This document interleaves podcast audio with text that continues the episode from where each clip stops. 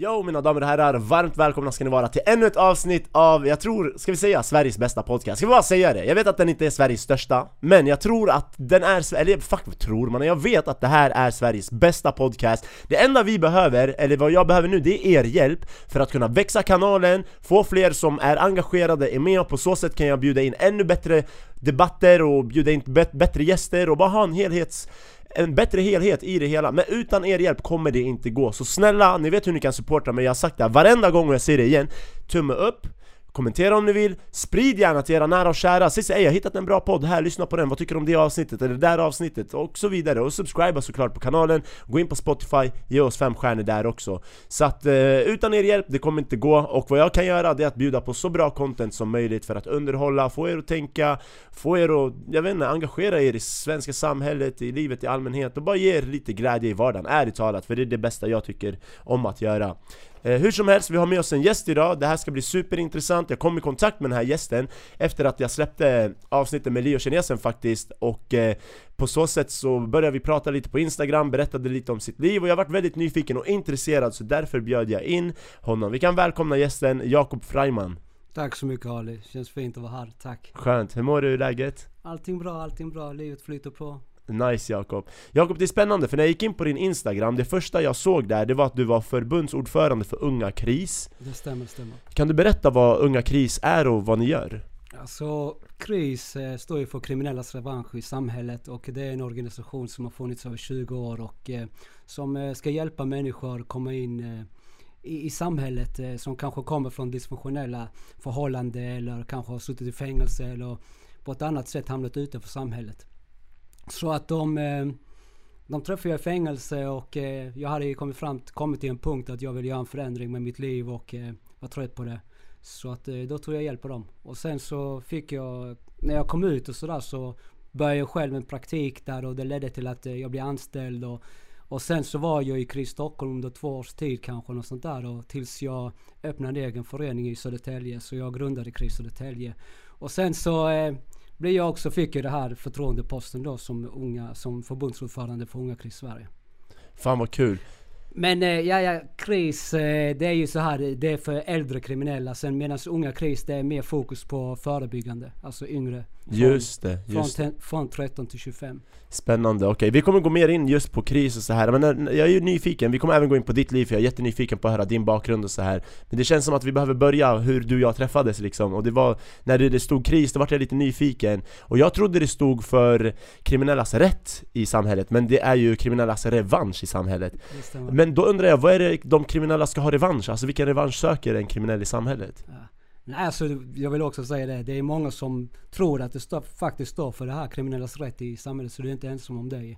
Men eh, revanschen är väl att, alltså, en comeback liksom. Man tänker ju oftast revansch, att, det är hem, att man ska hämnas och något sånt där. Men man kan också se det som positiv liksom att vi, vi, den dagen alltså när jag, jag själv suttit i fängelse och sen den dagen jag fick gå in i ett fängelse på ett lagligt sätt och motivera andra intagna det kändes som en revansch. Och det känns ju realistiskt liksom, sur surrealistiskt alltså. Det var, det var helt otroligt. Alltså den känslan bara, ej, det känns som jag ska gå tillbaks till min gamla cell. Men att vara liksom och eh, jobba faktiskt för att få in människor och eh, lämna den där livsstilen. Så, så du har alltså suttit i ett fängelse, ja. blivit utsläppt, börjat jobba för KRIS ja. och sen gått tillbaka till samma fängelse och typ föreläst om hur man ska undvika att hamna i samma bana när man kommer ut? Precis, ja. Jag wow. gått tillbaka. Så det, det var en revansch. Så det är just den där känslan som eh, vi är ute efter. Men när du kom tillbaka dit på ett lagligt sätt, kände du dig som någon sorts svikare mot ditt gamla jag? Eller var det några konstiga känslor? Saknade du att gå tillbaka till fängelset och vara en del av de här grabbarna som satt där? Alltså nej, det, det Alltså när jag, när jag gick dit första gången så var det mer så här, alltså vad gör jag här liksom på det här sättet liksom och eh, det var, det var så jag, jag, jag, var med en kollega som heter Gibbe och jag sa till han, ey Gibbe, alltså ska vi gå ut idag? Alltså, så här, det känns som att jag ska gå tillbaka till min gamla cell och sådär. Det var väldigt overkligt. Sen eh, desto mer jag blev van där, eh, nu för ett tag med så var ju Maria Fred och då eh, eller, eh, så då frågade grabbarna om jag skulle följa med dem och träna. Och då var jag en av dem och tränade med dem och sådär. Så att, eh, och, och, men jag är väldigt tacksam varje gång jag får komma ut igen. Alltså, och eh, där inne står ju tiden stilla också för att alltså jag vill lämna ifrån telefonen och allting så att allt det här problemen och allting, livet utanför, det är där ute. Medan jag bara här inne, bara fokus på det här inne och då, då, då känns det, då, alltså det är så mycket viktigare. Mm. Och, och, eh, men man är otroligt tacksam när man kommer ut och bara och blir påmind, jag blir själv påmind också att jag kunde varit en av dem. Om jag inte hade liksom gjort andra val när jag kom ut. Just det, just det. Ja men spännande. Så jag vill att vi kommer tillbaka till just det här om nu när du har gjort lite bättre beslut och liksom följer den lagliga vägen och går tillbaka och försöker hjälpa folk att sluta med kriminaliteten just. Jag vill att vi kommer tillbaka till det, men innan vi Mm. pratar sönder just den saken så vill jag höra lite om din bakgrund. Ja. Vart är du uppvuxen? Hur gammal är du? Och eh, vad fan hände egentligen? Hur gick det till? Varför blev det, kan man säga, fel? ja, precis. Kunde det gått annorlunda? Så berätta lite, det är lätta på hjärtat, vad ska jag säga? Eh, vi kan börja med att jag är 40 plus. Jävla gamling mannen, vad händer? Nej jag skojar, det ser tjockt bra ut, värsta, värsta bickarna, har du sixpack? Ja, nej, lite grann. Vadå lite? Hörru, antingen gör du det Nej jag driver, jag, ja, jag är på god väg, jag är på god ja väg. det ser jag, Ja. det ser bra ut Ja, nej men alltså, jag kommer ju från Chile. eh, Är du född där? Jag är född i Chile, i Viña del Mar. Eh, Jag kom till Sverige när jag var sju år.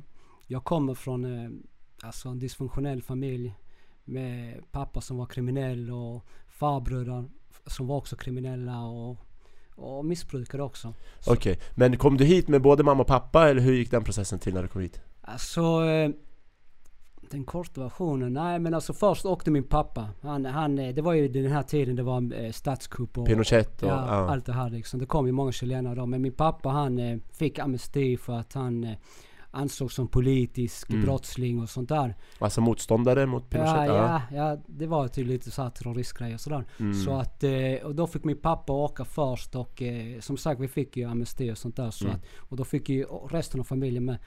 Och, eh, och det var ju mycket sånt här också att det var militäriskt och, och det var militärer som letade efter min pappa. Så det, är- det är mycket såna här traumagrejer liksom som jag har förträngt sen som, för jag tyckte det var jobbigt. eh. Just det, du var ju ändå sju år när du lämnade, så det var ju fan alltså Ja, Det så bara- det, det var ju väldigt mycket som inte jag kommer ihåg, eller förträngde sådär. mm. Men det var ju så här att militärer kom, kom hem med k-pistar och letade efter pappa och, och hotade Wow. och sådär. Så att, eh, men pappa åkte först och sen så efter det så åkte jag och mina, jag har ju två systrar, en storasyster och en lillasyster.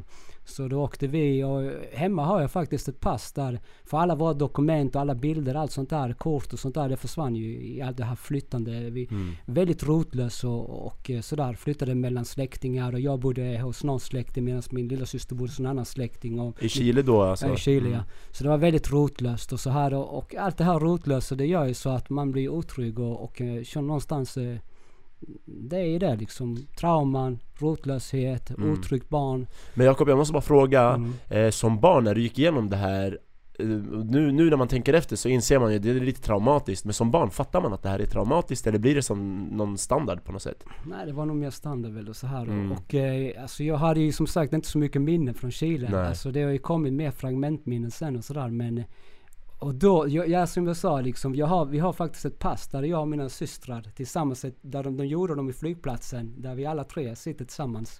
Eh, för att vi ville ju typ inte lämna varandra, för vi hade varit ifrån varandra så pass mycket. Uff. Eller så, så att när vi väl såg varandra, ville vi inte liksom lämna Ja, rummet och så här. ja, det är klart Så att vi har det här passet hemma och sådär så att, eh, Men är ni alla på samma pass? jag får samma Ah, pass. ja. back in the days, när Ja. gjorde sånt där Så att då, eh, då åkte vi, eh, och vi åkte med några, några, alltså det var inte, min mamma var kvar i Chile medan min pappa hade åkt då kanske, jag vet inte om det var ett halvår eller ett år, jag vet inte. Men i alla fall så då åkte vi och vi mellanlandade då någonstans, jag tror att vi mellanlandade i USA på den tiden så eh, idag så är det kanske, jag vet inte var, när man ska åka till Chile så här med Frankrike eller något sånt där, Just. Danmark och sånt där. Men då mellanlandade vi i USA. Och jag ADHD-barn som jag var, du vet. Jag bara, det var så här rulltrappor och sånt. Jag bara åkte den här rulltrappan och jag gick med min syster. Och det var några från, jag tror det var från Röda Korset som skulle titta till och sådär liksom. Så då bara jag åker rulltrappan. Jag bara Jennifer, så heter min syster, min stora syster. Jag bara kolla vad jag kan göra. Så jag stoppar in handen i de här, eh, längst ner i rulltrappan. Ah, bo, det räcker. Så jag bara, ah, kolla vad jag kan göra Jennifer. Och sen så fastnade jag med handen. Och det, vi Ah. hade mellanlandat bara. Ah. Och då skar jag upp handen där och, Ah. och jag tryckte på alla knappar. Ah, vi, vi, tapp, vi, vi missade faktiskt nästan flyget det Jävla dampunge! Ja. Ah. Så det förklarar ju lite hur jag var som barn och sådär. Så att, eh, men jag fick åka ambulans och de sydde ihop handen och sen så åkte vi vidare Ni tillbaka. hann med flyget? Ja, vi, vi, jag tror det. Jag minns inte riktigt men vi, Ja. hann, vi, vi tog i alla fall ett flyg därifrån och eh, sen mot Arlanda då. Ni kom till Sverige i alla Vi fall? kom och, och då alltså, då var det, jag för mig att det var snö och sånt där. Det var väldigt Ja. mörkt och, och eh, det var en snö. vinter? Ja, vinter. Så var min pappa där då, och, och farbror och sådär då, eller familjen i alla fall. Ja. Och jag med min trasiga hand och min syster hade sprängt trumhinnorna och min lilla syster hon mådde också jättedåligt. Så. På grund av flyget då eller? Ja. Ja. Men så hur var det att träffa din farsa igen då i Arlanda eh, efter alla åren liksom? Eller det mellanrummet? Saknade du han? Var du glad att se han? Alltså jag ju sökte ju alltid min pappas, alltså så jag, jag ville att han skulle se mig och eh, jag ville ju liksom, han, jag såg ju upp till min pappa och min farbror och så här så att jag Mm. ville ju att han Det var det jag sökte, jag sökte ju bekräftelse och jag ville bli sedd och, och sådär så att jag Jag sökte hela tiden det där, men titta på mig pappa, titta på mig Mm. pappa sådär så att eh, eh, Det Det är väl det jag sökte hela tiden hos honom och så här och eh, Jag vet inte, min pappa var så upptagen med annat så Mm. att eh, det var ju, han drogs ju till eh, kriminaliteten och, Just, och han eh, missbrukade också. just Så det. att, eh, och det var kvinnor och sånt här så och sen kom ju min mamma som sagt. Så, och eh, och det, det var ju meningen vi skulle liksom bo där i, vi kom till, en, eh, till Vallentuna. Eh, och vi bodde i något, någon liten radhus och sånt. Och då då upptäckte min mamma att min pappa liksom hade träffat någon annan kvinna och så här, eller andra kvinnor och så. Så att det var mycket bråk hemma och, jag kom också från machokultur där. Det, Ja, det är klart. Ja, så, och, och då var det så här, man får inte gråta och man blir kallad maricano om man, man fäller tårar och sådär. Så, att, så min pappa han var väldigt sådär och eh, Han var hård. ja, han var hård ja. Så Ja. att, eh, så att det, var, det var mycket sådär liksom och eh, det var det som, som jag gick igenom och det var mycket, men det var fysiskt och psykiskt våld hemma och mellan min pappa och min mamma och så här och, och, Mm. och, och det ledde till att min mamma valde då att lämna min pappa och skilja sig eh, och flytta till Skåne. Mm. Så det, det är där, det är så jag hamnade i Skåne. Ni hör Just kanske att jag snackar skånska. Ja, ja, ja, man hör att du snackar skånska. Okej, men Precis. minns du hur länge ni var i Vallentuna innan allt det här hände då? Eh, jag vet inte. Kanske Gick du i skola där och Ja, så? alltså jag började någonting och så men eh, jag tror inte det avslutade riktigt. Men det var, det, det, vi kom ju från Chile, det här kaotiska, till Ja. Sverige. Där det igen blir kaotiskt och, och bråk och allt det här liksom. Så att det var bara det och sen flyttade jag igen till Skåne. Jag, alltså jag hade... Det, det blev inget bra alltså. Nej, det är rörigt va? Ja, det är väldigt rörigt. Mm. Okej, så ni flyttade till Skåne. Eh, hur gammal var du när du började skolan där i Skåne? För jag kan tänka mig, där började du etablera ditt liv på Ja, riktigt någonstans eh, Istället för allt kaos och flyttande Mm. Alltså jag vet inte, jag har inte riktigt koll på det här med åldern och, Ungefär, och tid, tid och sånt där Nej. liksom. Men vi bodde kanske ett år i, i jag kom som sjuåring och vi bodde kanske ett år i, i Vallentuna och sånt där. mm. Eller kanske under två år. Så när jag kom till, eh, till Skåne så började jag i ettan och sånt. Men jag, jag var så, Mm. jag, där också, jag ställde till en massa grejer i- och, och jag, jag kunde inte hantera språket och Just det Ja, Ja. Så då, när jag, då när jag kom till Vallentuna, då bodde ändå mina kusiner och allt det här så jag kände Mm. väl att jag inte behövde lära mig svenska just då. Nej, Så när, när jag kom till Skåne var det mindre spansktalande barn och sådär så då var jag tvungen och eh, det var så, då började jag och mina prata, alltså vi började prata svenska sinsemellan alltså med mina systrar och sånt. Mm. Så att, hur var det att börja skolan? Kommer du ihåg? Hur kändes det? Hur, hur var det liksom? Vart du alltså, mobbad för, på grund av utseende och språk? Ja men det, alltså jag stack ju ut ju. 100% Så- bror jag har gått igenom typ samma, så jag vet, därför jag frågar Jo, nej, men Ja. jag stack ut och så här. Det var inte så några fina kläder eller något Nej. sånt där. Och, eh, och eh, den här lilla svenska jag pratade, jag bröt och jag hade någon konstig dialekt och så här. Så det var ju ganska lätt och, och eh, bara de testade och sådär. Så det, jag hamnade mycket i bråk och sånt där. Och jag ritade konstiga grejer och så här. Så det var mycket kvartssamtal. Men mamma kunde inte hantera sve- svenska Nej. språket heller. Och hon mådde dåligt också. ah, På grund av allt det här flyttande och kaoset i Chile först eh, till komma till detta i Sverige och, och lämna den här mannen hon älskar någonstans och, mm. och hamna... Ja, så allt det här liksom påverkade familjen på ett negativt sätt så att, eh, och det gick ut över mig också ju, så att eh, jag agerade ut och jag betedde mig och, eh, men jag, däremot så hade jag ju liksom någonstans, min pappa var ju sådär att jag skulle inte låta någon alltså slå mig eller reta mig. Så jag, och, eh, och han sa oftast det liksom, kan du inte slå dem med dina händer, då tar du det första bästa du ser och slår Mm. dem med det. Mm. Får du tag i en sten, du slår en sten. Får du tag i en pinne, du slår en pinne. Du ska, du ska aldrig Ja. ge det i alla fall. Det var Nej. mycket det. Mm. Och, och jag, så, jag kommer ihåg också när jag bodde i Vallentuna och kom hem gråtande någon dag så min pappa, "Ah, nu är jag trött på det här, du kommer gråta. Så fick jag stryk för att jag grät liksom. Bror, samma så- här alltså. och så då, då, då var han, då skulle han ta ut mig och, och "Aj, om inte du slår då kommer jag slå dig. Jag, Alltså, var, jag, jag, jag var mer rädd för min pappa du vet. Så, Samma, samma. så jag, jag lärde mig hantera mina, mina alltså, konflikter med, med, med våld faktiskt. Mm. Så att, eh, så jag, det, jag tror bandyklubben de retade mig, de sa någonting så här. Jag kastade allt möjligt. Jag, jag kommer ihåg att kasta en sten på huvudet på någon kille så han fick ambulans och grejer. Ja, bo, ja. Så att jag, det slutade med att jag fick gå med en klass där i, i Skåne. Så. Wow, så det var bråkigt i början där. Ja, Ja, men där, jag, jag tänkte på en grej, sa att jag ritar konstiga saker, jag har sett massa filmer där Ja. så barn ritar så konstiga typ så här, mordgrejer ja. Var det sådana saker du ritade? ja, det var sådär blodiga grejer. ja. Shit, vad, vad, hur reagerade lärarna på det? Det var så här varningstecken typ? Ja, ja, eller? nej, de kom ju, alltså de visade min mamma varför ritar han sådana här grejer så. Men vad, vad ska din mamma svara på det där? Alltså hon kunde inte svenska så att min syster hon, hon var den som kunde svenska typ. Hon är inte mycket äldre, ja. Nej, alltså det...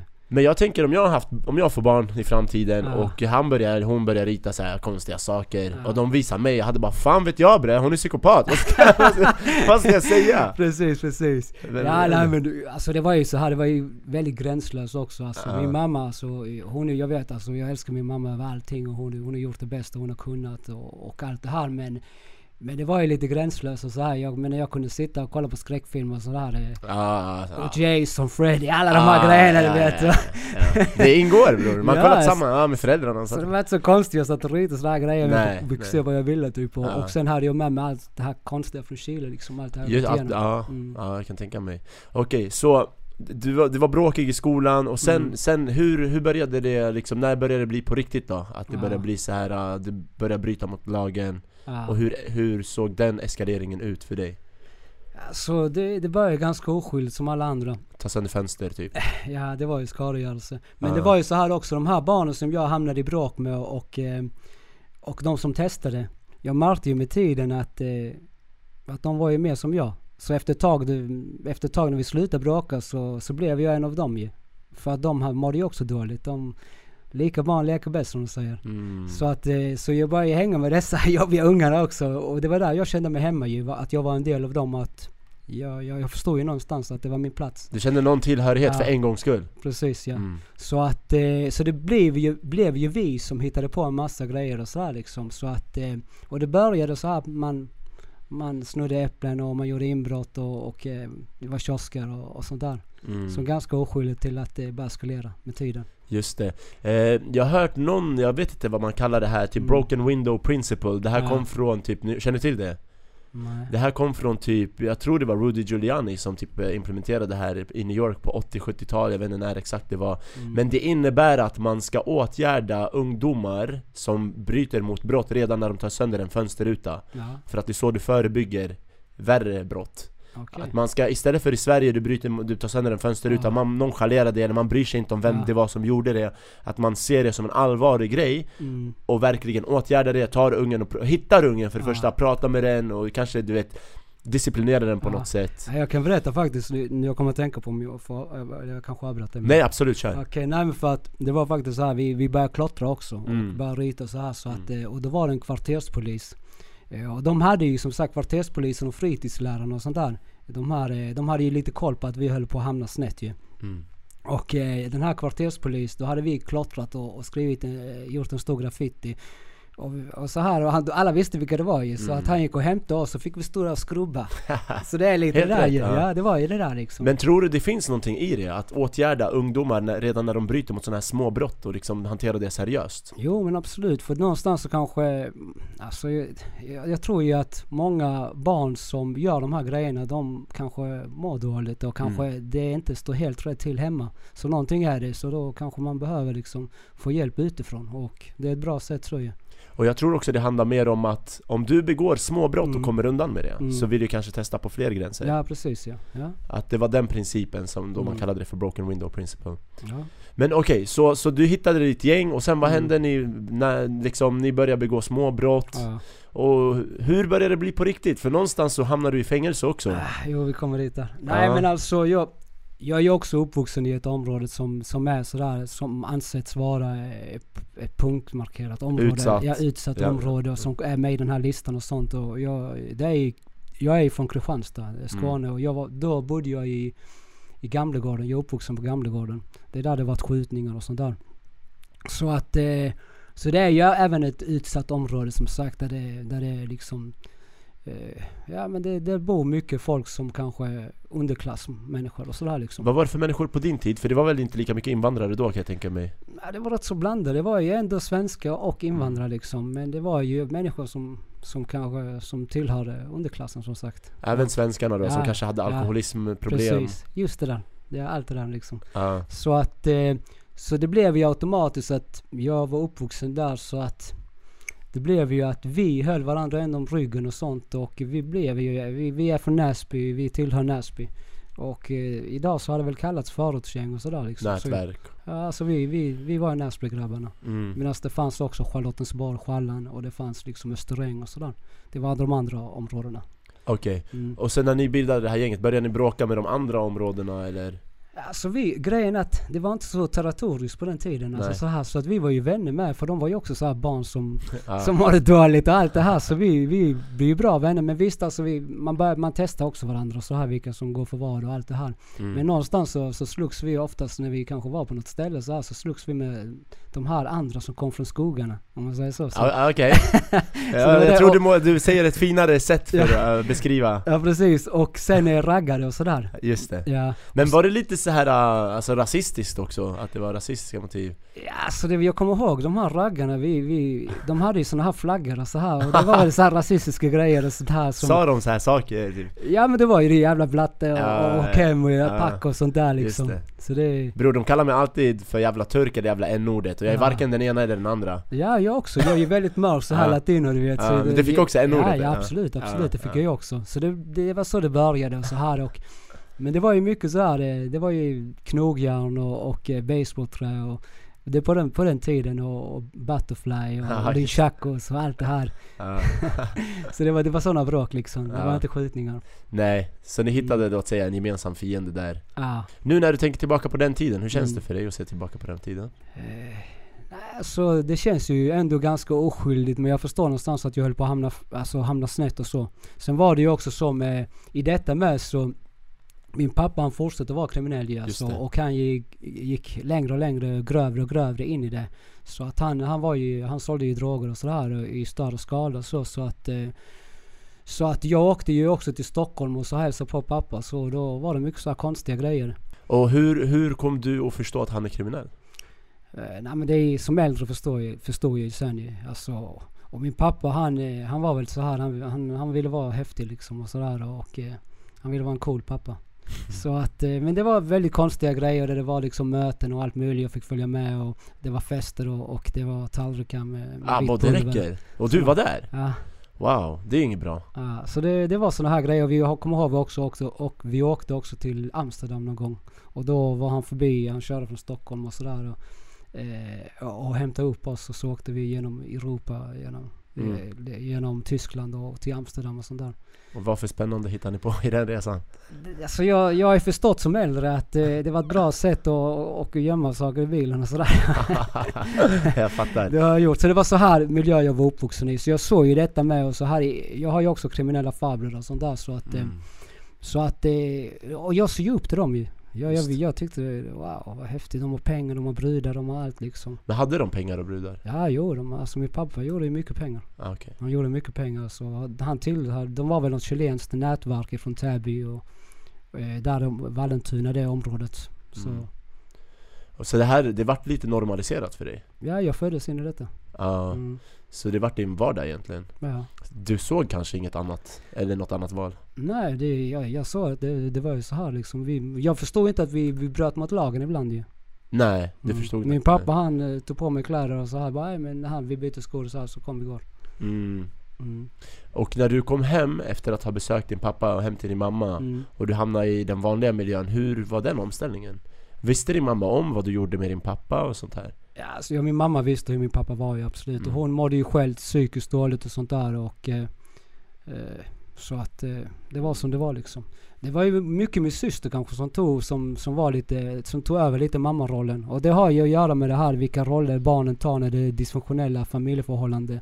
Så min syster var väl hjälten. Och det är den som ska prestera, hela att vara duktig. Medan eh, min, min lilla syster hon var tapetsblomman.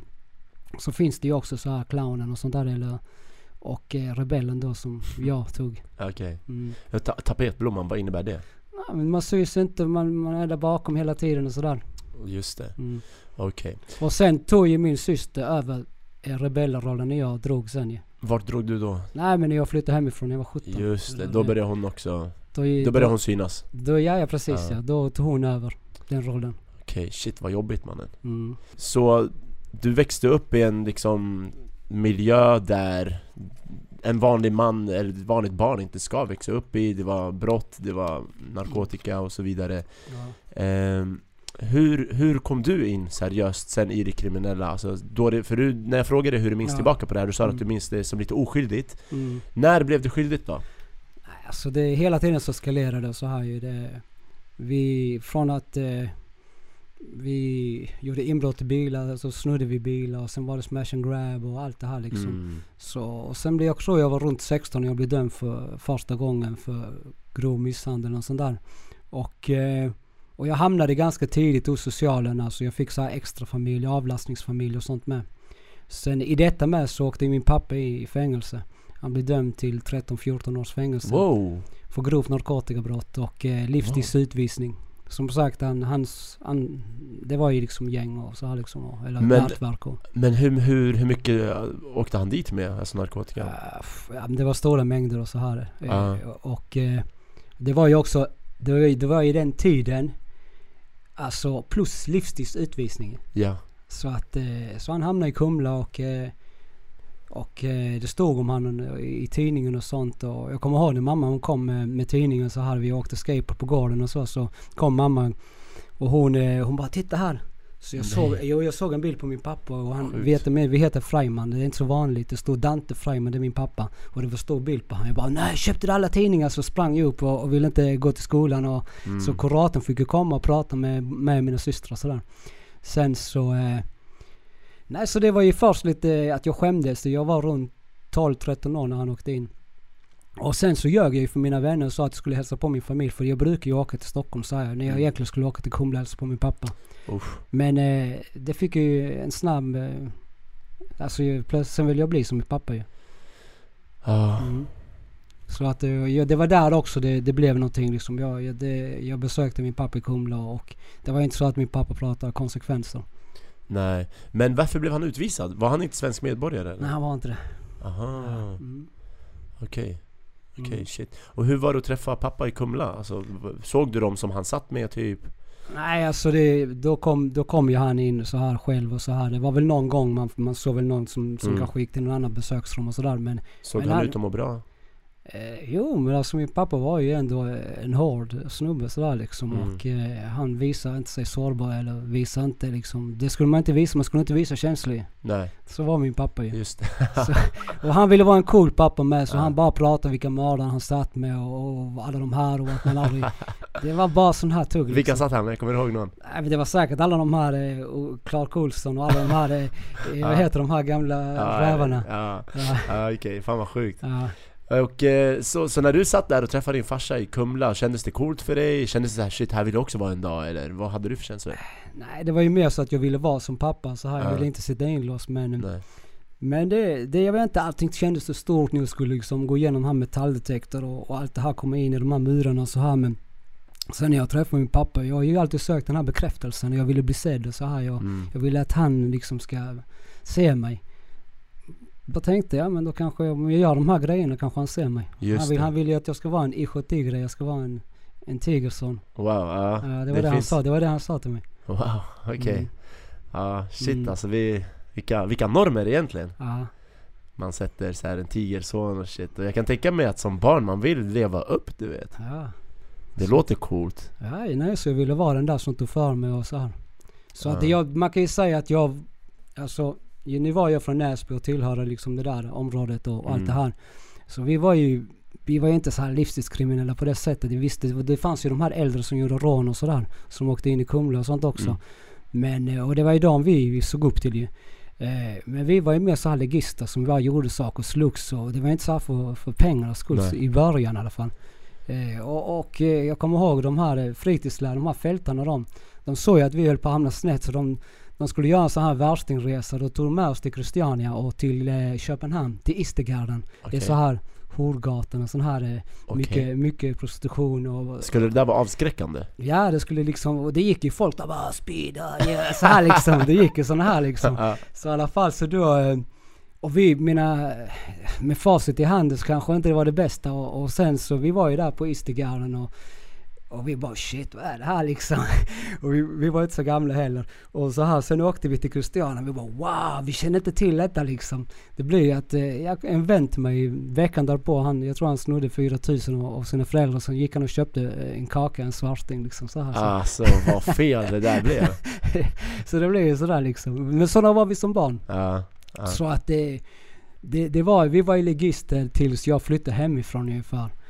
Och visst alltså, de, alltså polisen visste vem jag var jag var ju ändå dömd och så här och, eh, men sen till slut så orkade inte mamma med mig. Då var jag tvungen att flytta hemifrån när jag var cirka 17. I detta med så kom ju droger också in. Alltså när jag var cirka 13 år så rökte jag för första gången. Wow, så tidigt? Mm, ja.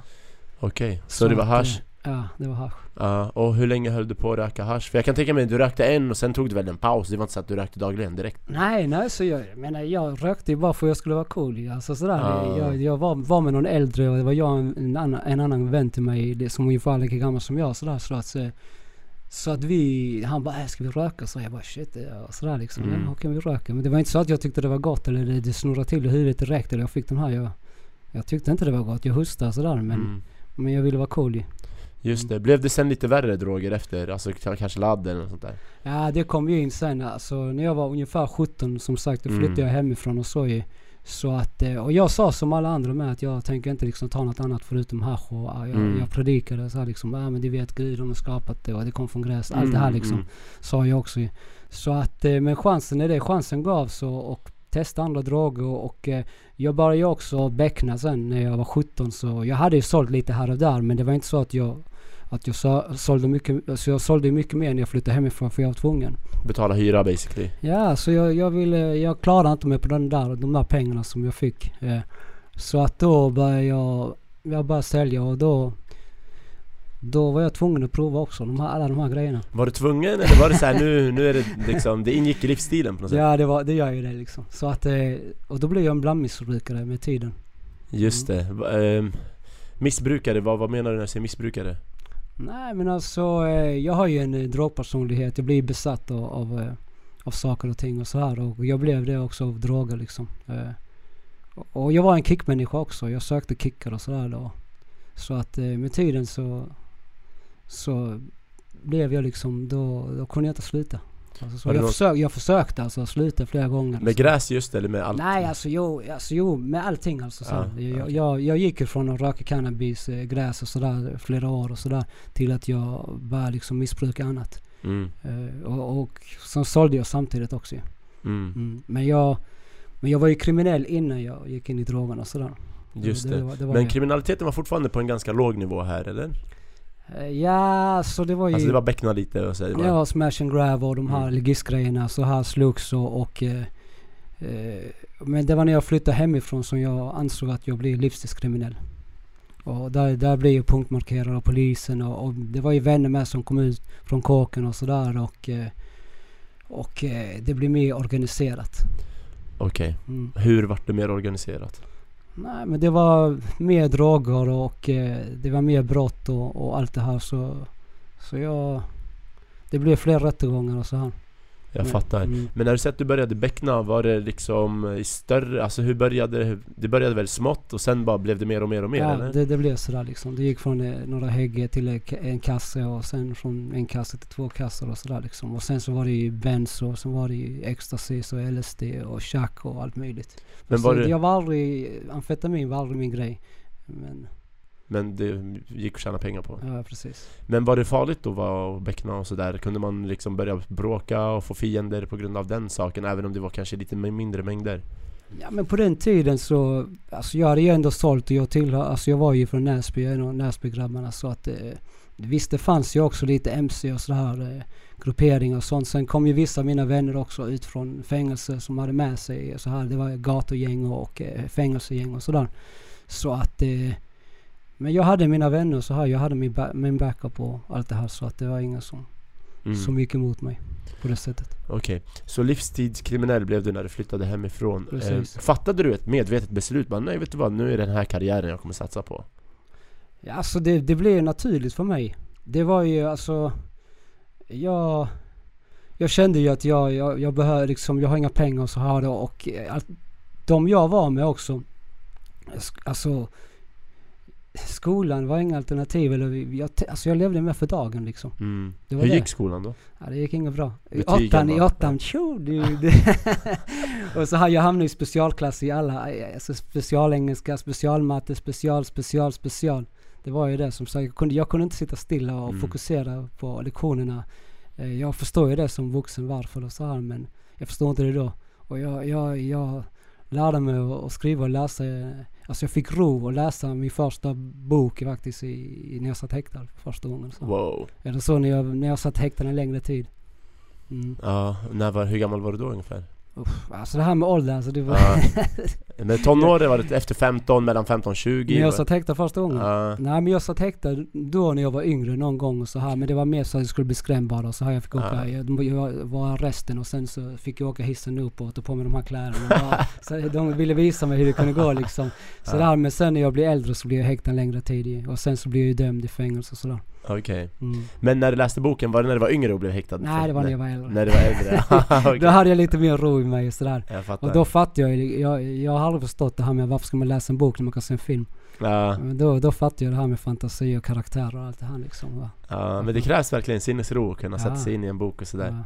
Ja. Men när skulle du säga i ditt liv att det gick över från att vara lite småkriminell till att, att det blev så här att du tog en större risk eller vad man ska säga, att det blev på riktigt mer allvarligt eller att någon råkade, eller riskerade att råka illa ut lite mer än vanligt. När, när skedde den eh, Ja, men saken? som sagt, eh, jag var ju en legist i flera år sådär och sen Mm. så när jag flyttade hemifrån och, och eh, det var jag runt när jag var, när jag var 17 så blev ju allting värre och eh, desto mer involverad man blir, desto smutsigare det blir, desto mörkare och sen eh, beväpnar man sig och det blir konflikter och, och allt det här. Varför beväpnade du dig? Nej, alltså. Jag, ja, det var ju, det är ju ändå, det var ändå. Man vill ha ett vapen liksom. Mm. Det, det tillhör den livsstilen. Eh, och sen så. I detta med så blev min pappa utvisad. Mm. Eh, och, eh, och det var ju sådana här grejer som jag också liksom. Det var ju mycket sorg och, och trauman och så här som jag, Det var ju det jag knarkade på. Det var det jag agerade ut på. För att jag inte kunde hantera det. Så att eh, jag, jag tyckte ju.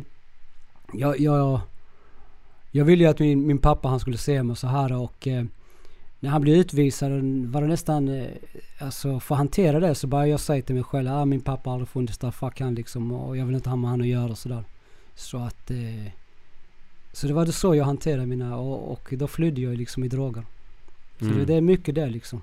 För att bara dämpa känslor, Ja, tysta känslor ja. och shit. Och då, då gick jag längre, längre, längre in i, i det här liksom, i den här livsstilen och, och, eh, Mm. och jag hade inga framtidsdrömmar så det var så här med oss ju. Mm. Och vad åkte du in för första gången när du fick sitta lite längre? Uh, alltså jag var ju, jag är ändå dömd en hel del alltså för våldsbrott och så här, våld mot tjänsteman, uh, misshandel. Så du hade fått suttit för dem, du fick Eh, sitta för de sakerna också eller? Nej, jag hade bra advokat och så. Men den här gången eh, då eh, var Vem är advokaten? Jag är lite reklam. Nej jag ska...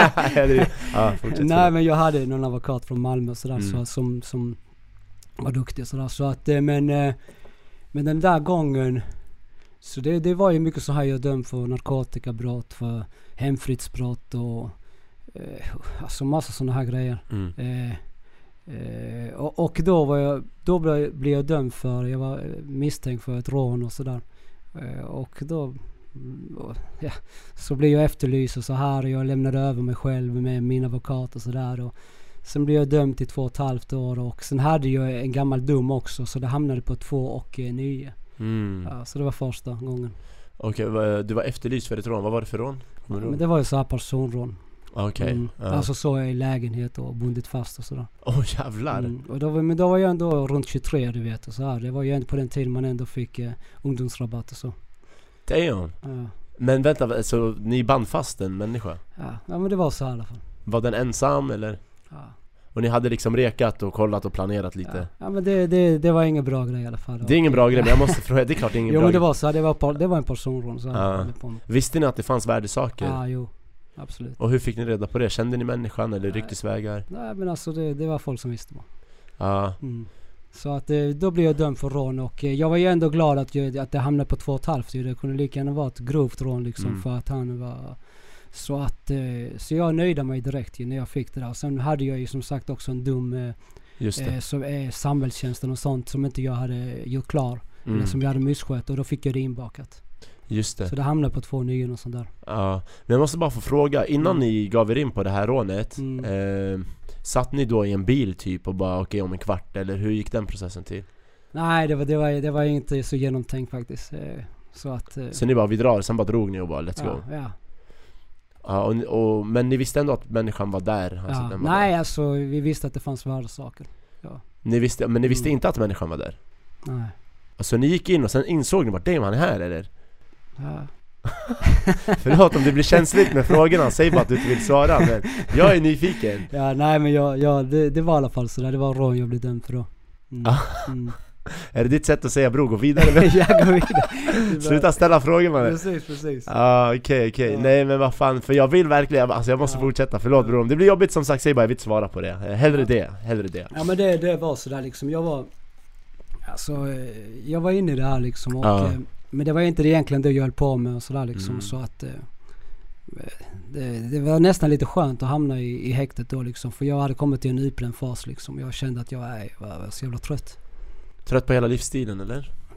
Ja kanske inte men ja, ja jag, jag behövde Du liksom. behövde komma bort Mm, lite ja, bara det kändes som det. Från eh, vardagen och gatan Alltihopa. Ja, Mm. okej Nu vill jag vara jobbig och gå tillbaka här Ehm, Men när ni insåg att snubben var hemma Mm. Vad var, vad er första tanke var? Vi binder fast människan eller vi slår han? Eller hur, hur, varför band ni fast människan? Nej det blev så. Ah, Okej okej, okej, vi släpper det Så vi, vi går vidare här med de Ja. här Men ja, okej Mm. Så att det var skönt för dig att komma bort, du, du åkte in för det rånet och lite Ja. andra domar sen tidigare Ja, alltså, Ehm, Och hur Ja. var det när du väl fick komma och sitta? Vart, vart fick du sitta? eh, då var det Helsingborg, ett ställe som hette Berga. Var det din första, första Mm. straff i en riktig fängelse där? Ja, ja det var det. Alltså jag, jag, jag var ju dömd så här för, för flera våldsbrott och sånt där. Mm. Men jag hade ändå lyckats klara mig. Just alltså jag det. med samhällstjänst, med höga böter, med Mm. övervakare och allt Ja. det här. Ja, och det här är igen det vi var inne på med Mm. den här uh, broken window grejen Att när man kommer undan med en grej så Mm. kanske man känner sig ah, men jag kan komma undan med en till grej och en till grej och en till grej Så, att, Mm. så att jag kan förstå att för din del var så ja ah, men vad fan det funkade, låt mig bara fortsätta pusha på gränser och så Men hur kändes det att få åka, alltså när du visste såhär nu är jag på väg till anstalten, vad hade du för känslor? Alltså, Var det ångest? Var det spänning? Var det så här, hur ska jag, de här två åren kommer gå sakta? Vad, vad, vad, vad var tankarna, känslorna? nej men alltså, alltså någonstans så visste jag ju att, att jag kommer åka in förr eller senare. Jag visste att det, det tillhör eh, den där Mm. livsstilen och jag hade ju massa vänner som hade åkt in och sådär också som satt inne och så att jag visste att jag kommer åka in alltså. Men eh, som sagt, eh, ADHD-barn som jag är och så här nyfiken och spänningssökande och allt det här så någonstans så tänkte jag, "Nej, okej, alltså, så är jag, samtidigt som jag var nervös så var jag ändå så här lite, eh, alltså jag kände liksom en viss kick kanske också. Att åka in? Eh, alltså, då hade jag suttit häktad Ja. ja, och, och eh, då är det ändå rätt skönt och att man vet att, man, att de släpper lite på det här. Eh, alltså det är skönt att hamna i anstalt då liksom. Så att, från att ha varit väldigt isolerad och så. Så att då, då var jag på väg mot Helsingborg och eh, Men jag hade, jag kanske var nervös så här men samtidigt så kände jag det här liksom att jag var nyfiken och Mm. hur, hur är det egentligen? Jag, jag, jag hade ändå varit på anstalt så här och hälsat på familjemedlemmar och, och sådär. Mm. Men jag hade inte själv suttit. Så att, eh, och jag hade ju vänner så med. Mm. Så då, då har ju de ju sina procedurer som man ska gå igenom och så här och, och man ska eh, byta kläder, man ska duscha och man ska lämna urinprov och sen får man komma in. Och jag tror jag kom dit en fredag också. Eh, så det, då, då är det ju liksom, då är ju ändå folk på bra humör och det Mm. är kiosk och jag Mm. vet inte vad det. Men, eh, men jag kommer, jag kommer ihåg, jag kom dit där och, och eh, folk hälsade på en och sådär och, och presenterade sig och, och, och eh, Sen kommer ju de här vårdarna och plitarna och så här och ska ta in och gå igenom reglerna och så till en eh, där man sitter någonstans och, och där sen så hörde jag bara pappa och sen eh, hörde jag mitt alias. Det var någon som ropade så här och då kände jag usch. Då, då var det någon som mm, någon som känner mig liksom. Ah, okej. Så, Och ah. sen så presenterade jag mig för grabbarna och så var det klart. ah, okej, okej. Mm. Shit vad sjukt. Ja, Så du hade ändå någon sorts rykte sen innan ja, du åkte jo, in? men ja. absolut. Så att, eh, och, så det var det liksom. Ja, vad sjukt. Mm. Vem, ja, jag kan tänka mig. Men är det annars, för att i ditt fall, det låter som att du var, när du kom in, folk visste på något sätt vem du Ja, var, du ja. hade någon street cred kan man säga. Ja. Men är det annars en läskig miljö att komma till om man inte har en street creden? Ja det tror jag definitivt alltså. Så här man måste ju någonstans... Eh, alltså jag var ju ändå kriminell och så Mm. ju och, och eh, jag, jag hade ju ändå mina vänner och så här och... Eh, men absolut så som icke-kriminell och, och sådär om man inte vet så... Men man kan skita sin plats ändå.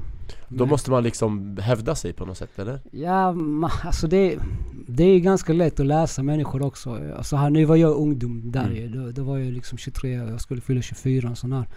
Eh, Så jag var ju jobbig också liksom. Och, och jag, men jag tyckte inte jag hävdade mig så mycket liksom. Jag, jag, jag skötte mitt och sådär. Nej men i ditt fall, för du hade ju bekanta så Ja. du behövde ju inte göra det Ja. Men om man inte har de här bekanta, man kommer man är ganska främmande, ingen vet vem du är Ja, Och nu sitter du med de här liksom, människorna som ändå är våldsbenägna precis. Kan det vara så att då behöver man hävda sig för att liksom Men det beror på också vad det är för anstalt. Nu satt jag på, eh, då på den tiden hette A, B, C, D och då var det en D. mm. Så jag vet inte om det skulle varit en klass 2 idag. Alltså jag har aldrig suttit på en klass 3. Klass 3 är öppen ju. Mm. Man kan, alltså jag... Men jag, jag satt på... Jag satt på den där men sen fick jag mucka från en C. Så jag, jag gick upp i... För jag misskötte mig och sådär. Okej. Så att... Eh, och jag fick, man får dagar också. Så fick jag 20 dagar och sånt där också. Dagar för vad då? Ja men då hade jag misskött mig. Jag hade ändå kommit igång med min permission och sånt. Mm. Men eh, när jag var ute så, så drack jag och sådär. Så kom jag tillbaka och luktade alkohol och då blev det isoleringen och sen byta avdelning och sånt. Ah shit man Så det var det liksom. Som sagt, jag, jag har ju en drogpersonlighet också så Ja. att eh, jag kan ju inte dricka. Jag kan Nej, inte ta någonting liksom. då blir det för mycket direkt Ja, eller? ja det, det tar över liksom. Och, och jag blir destruktiv och jag bara ställer till en massa. Men är du, idag dricker du ingenting? Nej jag är nykterist alltså. Det, det är många år. Jag, kan, jag har en sån här räknare här. Aha, Ja, så det, det Så jag kan visa det här. Eh, ja Det var ju så många år. 11 years, 7 months and 9 days Ah shit vad sjukt! Och det var ju den 18 december 2010 och det var ju sista gången. Då kom ju polisen med dragna vapen och arresterade mig och så här och sen blev jag dömd till fem år och allt det här. Okej, då, gjorde, okej. då, då hade jag kommit till en punkt ju, men vi kommer kanske dit också. Ja, det hoppas jag Eh, Så att, eh, och då bestämde jag mig att jag ville göra en förändring på riktigt. Mm. Så att det, den här, det det vi pratar om nu, det var ju första gången jag åkte in men då var jag inte färdig. Nej Så att, Visste du om att du inte var färdig när du åkte? Alltså jag, jag hade kommit som sagt till en utbränd fas. Så då var jag ändå en förnekelse att jag inte var liksom en beroende människa. Att jag inte var en pundare. Så här, för det är väl ingen, vill, ingen vill vara en pundare. Det är en Nej. svaghet liksom. Det är de här tjackisarna i orten ja, i ja, parken Liksom. ja. Ja, så jag, jag, jag sa att jag bara, nej men jag bara festar lite sådär liksom. Ja. Det, det, Jag har kontroll Jag, jag har kontroll ja. Och sådär, så att, men någonstans så hade jag inte kontroll liksom. Jag, jag bytte och så här. Jag försökte ju sluta men det, det gick inte. Så att... Eh, men... Eh, så det tog många år innan jag kunde inse det också. Ja. Och det, det är en svaghet alltså. i- Alltså, det kan liksom inte... Men jag tror inte du ville sluta på riktigt då? Du kanske sa såhär, ah, jag vill sluta, skärpa mig, Ja. eh, men det var aldrig på riktigt liksom Ja. Nej, det var jag, jag, jag hade ju alla mina kriminella värderingar och allting. Exakt. När jag kom ut, när jag muckade från, från fäng- det fängelsestraffet så visst, jag hade förlovat mig. Jag, hade, jag flyttade också. Eh, inte jättelångt. Jag flyttade bara och jag flyttade ihop med en tjej och så här. Och jag, tror, och jag skaffade ett riktigt jobb också. Men det, det funkar inte. Så att jag, jag hade ändå mina gamla kriminella vänner och... Det är svårt då. Ah, och sen visste jag, ett tag kunde jag, jag höll mig, jag hade, alltså, jag hade ändå regel att jag inte skulle ta någonting när jag satt i fängelse. För jag ville ju sluta. Så jag Mm. tänkte, nej kan jag inte ens sluta här, då kan jag aldrig sluta. Mm. Så jag tog ju inget, men jag såg inte alkohol som en drog. Mhm. Så att eh, när jag var ute på permission då festade jag och det var li, lite saker och ting som som var tvungen att styras upp också ute när, när jag var ute sådär. Så att eh, det var lite bråk allt möjligt. Så han, Men varför behövde du bråka när du har suttit inne i två år ungefär och nej, men ut det, var ju behöver... det var ju saker som, som man skulle lösa och sådär. Men va? så- Två år senare bror? Hade inte tiden löst Ja. åt er tänker jag? Nej men det var ju vissa saker som hände och så här så att eh, och jag, jag, jag, eh, jag hade ju som sagt mina, fortfarande mina vänner och så här och, när jag kom på permission med de kom beväpnade och sådär de kommer väpnade? ja. Så att, eh, så det var, jag ville ju, någonstans så ville jag göra en förändring men jag ville inte lämna den där livsstilen. Ja. Så det, det blev så här. Jag tänkte att jag kan göra en liten affär. och jag kan- Okej jag dricker bara alkohol men jag, men när jag drack så, så blir jag sugen på annat du vet. Ah. Då, då tänker jag att jag kan ta lite ladd. Ladd är ändå kokain, det är lite finare visst. Ah, okej. Och så började det igen det här. Sen börjar man prata tjockt mycket på laddet Ja, och sen så började det här drogpersonen kicka in du vet så här. Så Ah, att, sen med grabbarna man på bro vi ska ta över så blev det kaos du vet så här. Så att eh, jag, jag föll tillbaka i gamla mönster och så. Men jag hade mitt jobb och så här. Jag skötte det ett tag och så här. Och, och, Mm. men sen det ledde till att jag återföll i brott. Men eh, det blev eh, det blev eh, samhällstjänst igen och så här. Jag klarade mig ändå för jag, då hade jag fast jobb också du vet så här så att... Vad var det för jobb, kommer du Jag jobbade på ett charkeri då.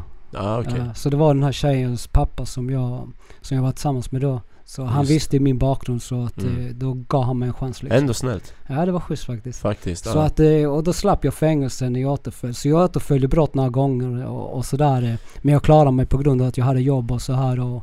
Men vad sa tjejen och hennes pappa då? För de ändå trodde på dig liksom och ville dig väl och hjälpa dig och sådär Ja, jo, nej men jag... Till slut hon, vi gick skilda vägar och sådär. Så Ja. att eh, jag gick tillbaks till det här destruktiva och... Just det, Mm, så- brudar är inte lojala bror så att jag, nej men jag förstår henne ändå liksom så här. Jag var ju jobbig så här, jag Ja. gick tillbaka och bara missbrukade igen och bara göra affärer igen och allt det här Just liksom. det, blev det värre när, när ni gick skilda vägar? Ja, ja, Jag jag, kan jag, tänka mig jag, det. jag, alltså det är sån här jag har, alltså knarkat på. Det är, det är Ja. sånt här som jag har liksom inte, det är separationer, när, Ja. när jag har förlorat vänner, jag har jättemånga vänner som är döda. Alltså Oj. så som har dött i, det- i det här liksom, både i missbruk och den här livsstilen ju. Mhm. Så att jag har jättemånga, alltså jättemånga vänner som är döda idag. Är det så? Så att, eh, och det började liksom, det började tidigt. Men när började det här morden ske liksom? För jag antar att när du Ja. kom in i det, du räknar inte med att folk Mm. kommer dö nu? Ja, Det är ingenting, alltså hade man vetat det då kanske man inte hade gått in i det ja. Men när det kommer stegvis, Mm. graderande sådär, Ja. så ser man inte det komma, sen är man där Mm. Så när, när blev det liksom en del av vardagen? Alltså det var ju inte samma det här liksom att det var skjutningar på det sättet ju. Alltså på den tiden. Mm. Det är som sagt det var basebollträ och det var knogjärn och det var butterfly och det var batonger Vilket årtal pratar vi om Ja, nu? vi, vi snackar 90-talet och, också allt det här liksom. Och eh, 2000 eh, Men sen vi, absolut det fanns ju vapen också Mm. och men mm, Det var inte ofta man använde vapen på det sättet liksom. Eh, så det, det är väl skillnaden liksom. Men eh, däremot så absolut så dog ju, dog ju ändå människor liksom. Mm. I, Eh, i liksom fights och shit? Ja, alltså i olyckor och sånt här Ja. och, och eh, någon de hittar hängd och, sådär Oj. liksom och, och överdos och allt det här. Mm. Ja. Så att, eh, så det är det liksom. Mm. Mm. Okej. Så det är sådana här grejer som jag inte, som jag tar droger på när jag inte kunde hantera mina känslor och separationer och sånt där. När något, och då har jag varit blivit ännu mer destruktiv. Ja. Och då hade jag, så jag hade ju inga verktyg för att klara av eh, som jag, jag har ju förstått det som äldre sen. Därför jag kan bibehålla min drogfrihet idag liksom. För att jag kan hantera de känslorna. Jag kan gå igenom en, en separation idag. Utan att jag behöver knarka eller hamna på kåken eller häktet. Mm. Men när, när någonting sånt här traumatiskt hände, att en Mm. kompis gick bort eller så, och du vände dig till drogerna för att eh, bedöva känslor Mm. och sådär Ja. Var du medveten om att så här, det här är jobbigt, någon var röka en fet eller dra en lina, två, tre linor ladd, massa Ja. eh, För att slippa känna de här, var du medveten om att det var en flykt? Alltså, jag tror inte jag var helt medveten om det så här liksom att eh, jag, jag ville... Jag, jag förstod det sen också liksom med, med tiden ju. För jag, jag, jag såg ju eh, en röd tråd i det sen liksom när, när, jag, när jag fick det. När jag, bara, när jag började liksom i, jobba i program och sånt och, och eh, då förstod jag det ju. Mm. Eh, alltså jag blev bara destruktiv. Jag bara ville säga skit i, jag skiter i. Det var det jag sa. Jag skiter i allt, jag skiter i allt och jag Ah. skiter i liksom. Ingen konsekvenstänk. Ja. Så Nej. det, var, det är det liksom. Vi, vi grabbar med, nu som unga, vi har ingen konsekvens. Det är- kommer runt 30-årsåldern väl. Mm. Mm. Men du kommer ihåg hur, nu när du har suttit, sen kom du Mm. ut, Mm. träffade du din mamma någonting? Din pappa var utvisad nu antar jag? Ja, Ja. ja. Träffade du din mamma någonting? Hur, hur såg hon det? Hur såg dina systrar på det här? Alltså min pappa mig, alltså han är, jag kan ju börja där liksom. Min pappa han kom till Chile och vi hade en viss kontakt ett tag och pratade telefon och så här. Sen eh, han gick, menar, han, det var detta han kunde liksom. Han hade suttit redan i Chile, så kom han till Sverige, satt i, i, i Sverige Mm. och sen blev han utvisad till Chile. Då, han gick in all in liksom. Han började sälja vapen och, och massa sånt där och det slutade med att han blev skjuten av polisen faktiskt Oj. i, i Chile och eh, jag tror han två, det var två, tre skott i huvudet han Oj. fick. Ja. Så Wow. att eh, så han hamnade i koma. De sa till mig först att han var död. Min faster ringde och sa din pappa är död och sådär. Och, och sen så efter några dagar så ringde hon. Ja, jag vill inte att du ger dig för mycket hopp så här nu men din pappa ligger i koma. Wow. Så att eh, efter ett tag så vaknade han upp. Men han var inte samma person. Han, eh, han hade ju, blev ju förlamad i halva kroppen och eh, förlamad i, i Alltså i hans, i hans tal, han, han stammade sig fram eller Ja. pratade så att det, det var ju jättekonstigt att prata med honom. Jag såg ju alltid min pappa som jättestark och ingen kunde sätta sig på honom och sådär. Så, att, eh, så det gjorde nästan ont att prata med eh, en främling sådär Ah, liksom. men, ah. Så att, eh, så det var ju då jag också jag började med det här, ja, men min pappa har inte funnits där för mig, fuck han liksom, jag skiter, jag har ingen pappa. Och sådär liksom, för att det är så jag kunde hantera det. Mm. Så att, Förnekelse kanske? ja, ja precis ja. Så att det, det hände de här grejerna och sen eh, i detta med så, jag, jag sa ju jag flyttade hemifrån när jag var 17. Mm. När jag flyttade hemifrån så gick ju det här eh, den här rollen in i min syster. Hon, hon började liksom också gå in i den här livsstilen och Mm. droger och eh, kriminaliteten också. Så att, eh, och någonstans så, precis som min farbror var min, min förebild, min pappa var min förebild och så här. Min pappa var också, eller min farbror var också jättekriminell och eh, åkte in precis väldigt tidigt i fängelse och han har suttit jättemånga år och så här med.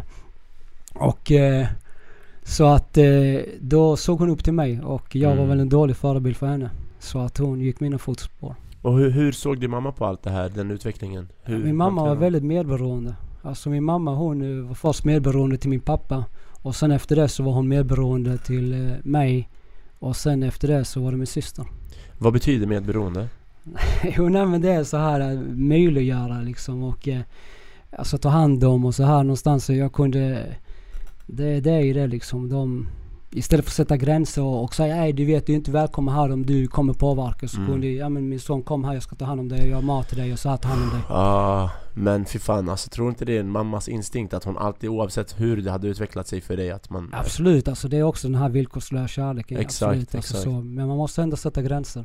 Så är det för moralen, Ja. om man vill lära moral liksom. Mm. Och jag kunde ju, menar jag, jag, jag sa till mamma, ah, men jag gömmer det här liksom här och, och sådär liksom. Ja, så pass. Så att, eh, och min mamma hon har alltid, hon, den här villkorslösa kärleken, jag, jag, hon har verkligen fått mig att förstå det också. Fy fan, ja Alltså, bror. så, jag jag, jag, jag har ju varit jättejobbig. Jag, har jag lovar min mamma hon har fått mycket alltså, sömnlösa nätter. Både från mig, min pappa först och sen mig och sen min syster. Fy fan, ja. Alltså, det var så pass eh, ett tag så när jag satt på, jag hamnade ändå på en klass 1-anstalt sen ju.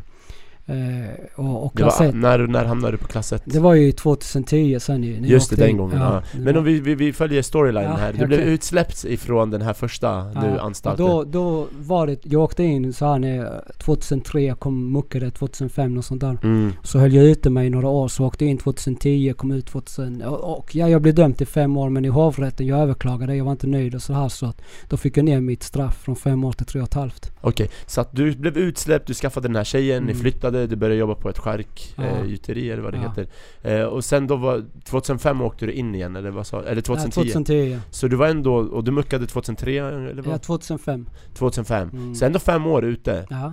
Eh, Men jag återföljde brott däremot. Du ju. återföljde det, brott. Alltså jag, det var ju höga böter och samhällstjänst och sånt. just men det, så sakta men säkert byggdes det upp till så Ja. att du blev, eh, det blev stort 2010 Ja. Vad var det som hände 2010? Vad gjorde du som gjorde att du åkte in? Eh, nej men jag, jag skadade dem rätt så allvarligt så här så att eh, då blev jag dömd till Varför? Va, vad var det i samband med narkotikaaffär? Ja, jo men det var saker och ting så vi behöver inte gå in på det sådär. Men, men, Varför eh, bror? Jag vill veta Nej men han, han blev skadad och så här och, och eh, Men jag var väldigt, det, det, jag hade gått tillbaka i de här destruktiva liksom. Det var... Ja. Det, det hade hänt en massa grejer och så här liksom så att eh, det slutade. Det slutade så här.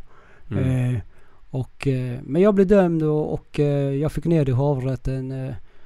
Eh, det, det var från försök till mord till eh, grov misshandel. Så Mm. att, eh, Sköt du han eller vad gjorde du? nej jag knivhögg honom. Var det klubbbråk eller var det affär, narkotika? Det, det var liksom i stridens hetta. Kan man läsa om det på Flashback? det var stridens, det var stridens hetta. Jag så att, fattar, eh, jag tänker om någon men det- lyssnare vill. Ja. Ja, nej så att det, det var det liksom och Mm. eh, det var det som hände. Och som sagt jag är dömd för mycket Mm. hemfridsbrott och så, alltså, narkotikabrott och, och vapenbrott och, Mm. och kniv, eh, alla de här grejerna liksom. Mm, Mycket mm. våldsbrott och så här. Mm. Men det var ju ändå det här jag åkte in för sen. Just det. Ja. Okej, och eh, klass 1 sa du? Mm. Hur- då hamnade jag på en klass 1 ju. och eh, det jag ville säga att och i detta med så då åkte jag in och sen efter det så åkte min syster in också. Oj, Så okej. vi båda satt inne då. Fy fan. Alltså vi båda satt inne och eh, min syster hon skrev till mig och så här och hon satt häktad då. Hon, bara, hon trodde att hon skulle lyckan... Man, det, någonstans så inbillar man sig hela tiden ja, men jag kommer bli släppt och så här. Ja. Så att... Eh, så hon skrev till mig och så här och, eh, och så fick hon ju fängelse ändå. Så vi, vi stötte ju varandra. Och, och när jag pratade med mamma så i telefon för det... Hon fick ju godkänd i entiken då så här så att då... Eh, då sa hon till mig så här en kväll att eh, ja men jag tycker det är tråkigt att du sitter där du sitter, du och din syster och... Eh, Stackarn. men jag däremot så, jag ändå, jag måste vara ärlig med det. Jag, tycker, jag känner en viss ro ändå att jag vet vad jag har och jag vet vad Mm. ni sov i natt. Det är det visst. Och, och då satt jag i en klass 1-anstalt med massa mördare och ja. alla de värsta liksom. ja. Och där min morsa, hon, eh, hon ändå någonstans känner en viss tröst eller en viss trygghet att, vara, att, att ha mig i fängelse och min syster. ja. Då förstår jag också, då, alltså någonstans, då börjar jag förstå också hur mycket jag hade skadat min familj. Just det. Min lilla syster hon har följt mina fotspår och hamnat i fängelse. Och min mamma hon kände trygghet att ha sina barn både i fängelse och, och känna trygghet i det. Och ja. då börjar jag liksom Shit alltså, jag, det, det funkar inte. Jag måste göra en förändring alltså. Mm. Men hur kändes det? Visste du att din syster började, när du säger hon började följa mina fotspår, Mm. att det handlade om kriminaliteten också? Först var det så här, hon blev lite rebell, men visste du Mm. sen att hon började bli kriminell? Jo, nej, men vi jobbade ihop också. Okej, Ja. ja. Så att jag... Vi Och hur kändes det för dig? Ville du inte liksom skydda henne? Jo i början ville Ja. jag, jag sa till henne gå hem, du får inte vara här och du får inte umgås med dem och allt det här. Så absolut, jag, jag, alltså, jag, jag, jag såg ner på sådana människor liksom annars. Men eh, sen efter ett tag, alltså, vi, hon fortsatte ändå. Och så hon hade en kriminell kille, hon drogs till så här gängmedlemmar killar och så här liksom. Så hon hade en kriminell kille och, och eh, då tänkte jag till slut, alltså jag kände hennes, hennes Det går inte att snubbar. stoppa hon, jag ja. kände hennes snubbar också, sånt Mm. där och allt det här, det gick inte. Så att Mm. eh, då började vi jobba istället. Family business. Ja. Så det var ju så liksom. Och det gjorde jag. Jag jobbade ju också med min faster och sådär och mina farbröder och så. Är det sant? Ja. Ah shit, okej. Mm. Nästan, uh, skulle kunna bli maffia. Ja, Det är familjer typ så. ja. Ja. Så det var ju så liksom. Okej men 2010 du åkte in och sen din mamma berättade här om att jag känner mig trygg när du sitter inlåst Mm. och då förstod du hur fucked up det här egentligen är. Ja. Och då slutade du dricka alkohol också sa du? Alltså jag hade ju som sagt regel att jag tar inga grejer när jag sitter i fängelse. Nej, kan man ta grejer i fängelset ens? Ja det finns ju. Vill man ha det finns. Hur bre? Hur? Det pilas. alltså. Och vem är det som gör det där? Och vart gör man det? Besöksrummet? Eller hur fan går det till? Jag Jo bara- men det finns olika sätt. Det beror på vilket fängelse det också är och så här. Eh, alltså när jag, jag satt, när jag satt första gången så satt jag ju som sagt i, i Helsingborg och sen Ja. så var det ett gammalt kåk som, eh, jag, jag gick ifrån D till C och det var en C-anstalt som hette Kristianstad centrum. Och där vet jag att de hade ett system när det kom någon från besök. Ja, nu kanske, det är inte bra kanske jag berättar de här grejerna men det, det finns inte den kåken längre liksom. Nej, ja, men Det då, var då går det väl Old school och sådär. Men det var någon som städade och det var någon från besöksrummet som la i papperskorgen. Då fick man med sig i städningen så här. Ja. Då kunde man lägga hur mycket som helst. Typ, så. Ja shit Så det var mycket så här och det är ju insmugglad telefon och allt det här liksom. Och, så att det, det är sådär. Jag måste bara få fråga, Tennisbollar, man skär en tennisboll på mitten så här och, och lägger det. om man kastar över muren typ? Ja fast det, det var ju andra tider på den tiden. och Absolut, det så finns nya sätt idag säkert som Jag vet inte, jag vet inte. det måste ju göra det. Eh, jag såg ett klipp faktiskt som delades på någon youtube eller någonting Mm. där det var så här, f- grabbar, det delades på tiktok till och med Ja. Grabbar som satt i något rum och satt och drack whisky i fängelset Asså? och drog ladd och shit. Jag vet inte om de drog ladd men det var så här, ah, ja det var whisky i alla fall i fängelse Ja, det finns ju de som gör eget liksom så här. Alkohol? Ja. Ja. I fängelset? Alltså, folk är kreativa man. Ja, de, alltså det har jag lärt mig i fängelse. Folk är väldigt kreativa. Alltså, oj, oj, oj. Och det är samma med träningen. Alltså, det finns så många olika sätt att träna, du vet. Med Ja. böcker och vatten och oj. Ja, Med egen kroppsvikt och... Ja, Alltså folk är uppfinningsrika. ja, man blir det när man sitter ja, kanske. man blir det. Men du, var, du nämnde någonting som kallas för fängelsegäng. Ja, jo. Alltså är det ett gäng inuti fängelset? För jag har ju sett på så här amerikanska gangsterfilmer Ja. att det finns så här äh, grabbar i fängelse styr lite gatan också. Mm. Hur är det så i Sverige? Finns det en... Ja, så... Nej, så då när jag sa det så det fanns ju grupperingar och det fanns ju sådana här grupperingar också på den tiden. eh, Mm. När vi pratade om den tiden så här så att... eh, Men absolut, det finns ju... eh, Alltså, nu när jag satt där på den här klass 1 och då var det mycket livstidare också. Och det är skönt att sitta med livstidare för de vill ha det lugnt och de vill ha liksom det organiserat och, och folk vill liksom ska sköta sitt. Och jag tycker om den här inställningen med liksom att eh, vi sitter i samma båt och, och eh, det är absolut så är det ju absolut eh, vissa grupperingar så som styr och så. Eller, Från fängelset på gatan eller i fängelset menar du? alltså, alltså allt på gatan och, och, och fängelse det, det, det hör ihop ju också liksom. Det, det, som, det som också eh, händer på gatan dras med in i fängelse. Och, men de här på, i fängelse de har ju fullt koll vad som händer på gatan ju. Genom TV och nyheter eller? Alltså djungeltrumman du vet. Djungeltrumma. Vad sjukt. Ja. Ja okej, shit. Mm. Och så ibland, det, är, alltså det blir ju de man sitter på, din, din straff blir ju det, de du sitter med. Mm. Så att det, det är schysst när man ändå kan få det fungera bra. Brukar det ske bråk och shit? Ja absolut. Är det så? Ja. Det är en vanlig grej? Jo men absolut, det kan vara allt. Det är lättkränkta människor och diagnoser och allting och så här. Det kan, de kan vara bästa polare så spelar de poker och så bara äh, knyter skorna kommer ju upp te- tennisrummet eller pingisbordet eller där pingisrummet. Inga filmkameror där. Ja. Så då går de upp dit och så- börjar veva? Ja. Och sen efter? Och sen är det ju också vilken avdelning. Jag vet inte, så nu, nu snackar vi liksom eh, när jag satt in och så här men eh, eh, Ja, på klass 1 är det ju väldigt mycket så här filmkameror och sånt där. Men det finns ju de rummen också som det inte finns filmkameror. Då får, kan man göra upp där ju. Men eh, och sen så är, som sagt som vi... Folk är väldigt uppfinningsrika så de kan göra ett vapen av vad som helst. Ah, vad som helst. Damn, så man bråkar med vapen också i fängelset? Ja, det är så med. Är det typ så här äh, leva eller dö eller hur långt kan det gå? Alltså det kan vara kokande olja, det kan vara liksom... Oj. Jag, jag kommer ihåg, jag, jag satt med någon, med någon, någon kille så här så och eh, vi, vi, vi gjorde någonting i köket. Så jag bara, men bror vad ska du spara det här benet liksom? För att eh, det är inget kött kvar. Han bara, bror, blir det bråkigt? Ja, han hade ett ben extra ifall... Ja, så han kan hugga någon med ben. Jag bara, okej. Wow. så det är sådär uppfinningsrika som sagt. Men alltså... Allt kan bli ett vapen i, på kocken. Och hur undviker man att hamna i bråk då? För det är ingenting Alltså- man vill göra om folk är så fucking galna att han kan kasta kokande olja och skit Ja. på en. Jo, Hur undviker man? man... Behö- Alltså, man vill ju heller inte vara en bitch, alltså förstår du vad nej, nej precis. Så det, och vissa grejer, alltså ibland så måste man bara bråka alltså. För att du, du kan inte låta någon köra över dig liksom. Så att... Eh, fast du kanske har bestämt att du inte är jag ska sköta mig nu. Så, Ja. så blir vissa, ibland så blir det bara bråk och då måste du stå på det liksom. Vad skulle hända om man lät någon köra över dig som du säger? Ja, det blir inte bra liksom.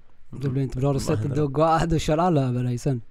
Ja, Så det, är sådär liksom. Så vad att- jobbigt. Ja. Ha, vad vad jobbigt. Så att, eh, men det är sådär liksom. Det är politik också så. Ja. Eh, Så det är bättre i så fall att stå på sig och kanske få stryk ja, till ja och med. absolut. så. Hellre få stryk Ja, liksom. ja absolut. Så är Då får du lite mer respekt i alla fall. Ja, för att du det. stod upp. Ja, Ja. ja. så är det. Så att, eh, och- men det är sådär. Men jag, jag vet inte, jag har försökt fokusera på bra grejer när jag suttit i fängelse. Så jag har skött mitt och så här. Och Mm. Jag har inte försökt beblanda mig i saker och ting och sådär på det sättet. Men vissa grejer blir man beblandad ändå liksom. För att Ja, man, har ju ändå, man har ju de man sitter med och så har man sina möten och så här liksom. Mm. Och diskuterar saker. Så att, eh, men jag har försökt liksom, som första gången jag satt inne då, som jag sa, jag, jag har lärt mig läsa och skriva på kåken och så här. Så då, då gick jag i skolan och jag utbildade mig liksom. Och så jag har alltid gått i skolan så här. Denna gången så, jag visste ju, jag hade kommit fram till, jag förstod ju någonstans att jag har ett drogproblem och jag vill, jag vill sluta alltså. Jag vill inte ha det där. Mm. Jag ville ju sluta hela tiden. Jag ville inte liksom vara en beroende människa. Så att eh, så då gick jag in i tolvstegsprogrammet och jag är tolvstegare. Det är så jag liksom lyckats eh, Så det har funkat, liksom? Ja, det, det är så jag bibehåller min drogfrihet och det är det som också gör mig ömjuk och, Mm. och se, jag kan se min del i saker och ting och så här. Och jag har lärt mig liksom istället för att hata, älska liksom. Och Mm. istället för att vara hemlyst så är jag förlåtande, förstående. Mm. Jag behövde, jag behövde en manual liksom. Mm. För att eh, ändra på mitt tankesätt. Och det, är- det, är, det är så här kriminella tankemönster. Det är det. Så att det, och, och för mig var det normalt att vara kriminell. Jag tänker kriminellt. Jag förstår inte varför. Vad betyder att tänka kriminellt? Nej men alltså tänka kriminell alltså det. Alltså eh, sitta på ett visst sätt. Mm. Så du kan se liksom utgången Mm. och, och så att ingen kommer åt dig och det är, varför ska du tänka så liksom? Då tänker du kriminell. När du går förbi, när jag går förbi, en bil eller går förbi och kollar så att allting är, kollar en dörr och kollar fönster, det är öppet. Det tänker kriminellt ju. Ja. Alltså? Att någon är ute efter en och behöver skydda mig typ Ja, eller? ja det eller vad som helst liksom. Eller du kan begå ett brott. Vad kan jag få med mig i det här rummet? Okej den här tvn och så här, den här kameran. Förstår du? Ja. Ja. Så det var så jag tänkte. Wow. Jag tänkte kriminellt hela tiden liksom. Det var din verklighet verkligen? Ja, det var, det var ju så. Så att... Eh, så det var, det var sådär liksom och eh, jag hade ju fått med mig detta hemifrån också. Mm. Så att jag, jag, jag behövde ju liksom bryta och allt det där. Ändra Du behövde ändra en identitet? Ja, helt och hållet. Det är fan svårt. Helt och hållet. Och någonstans så, någonstans så är ju, vad jag är, alltså kvittar ju saker och ting så ut. Jag var ändå, vem är jag om jag inte är den här? Exakt. Vem fan? Vem? Ja, vem fan är jag liksom? Fett svårt bror. Ja.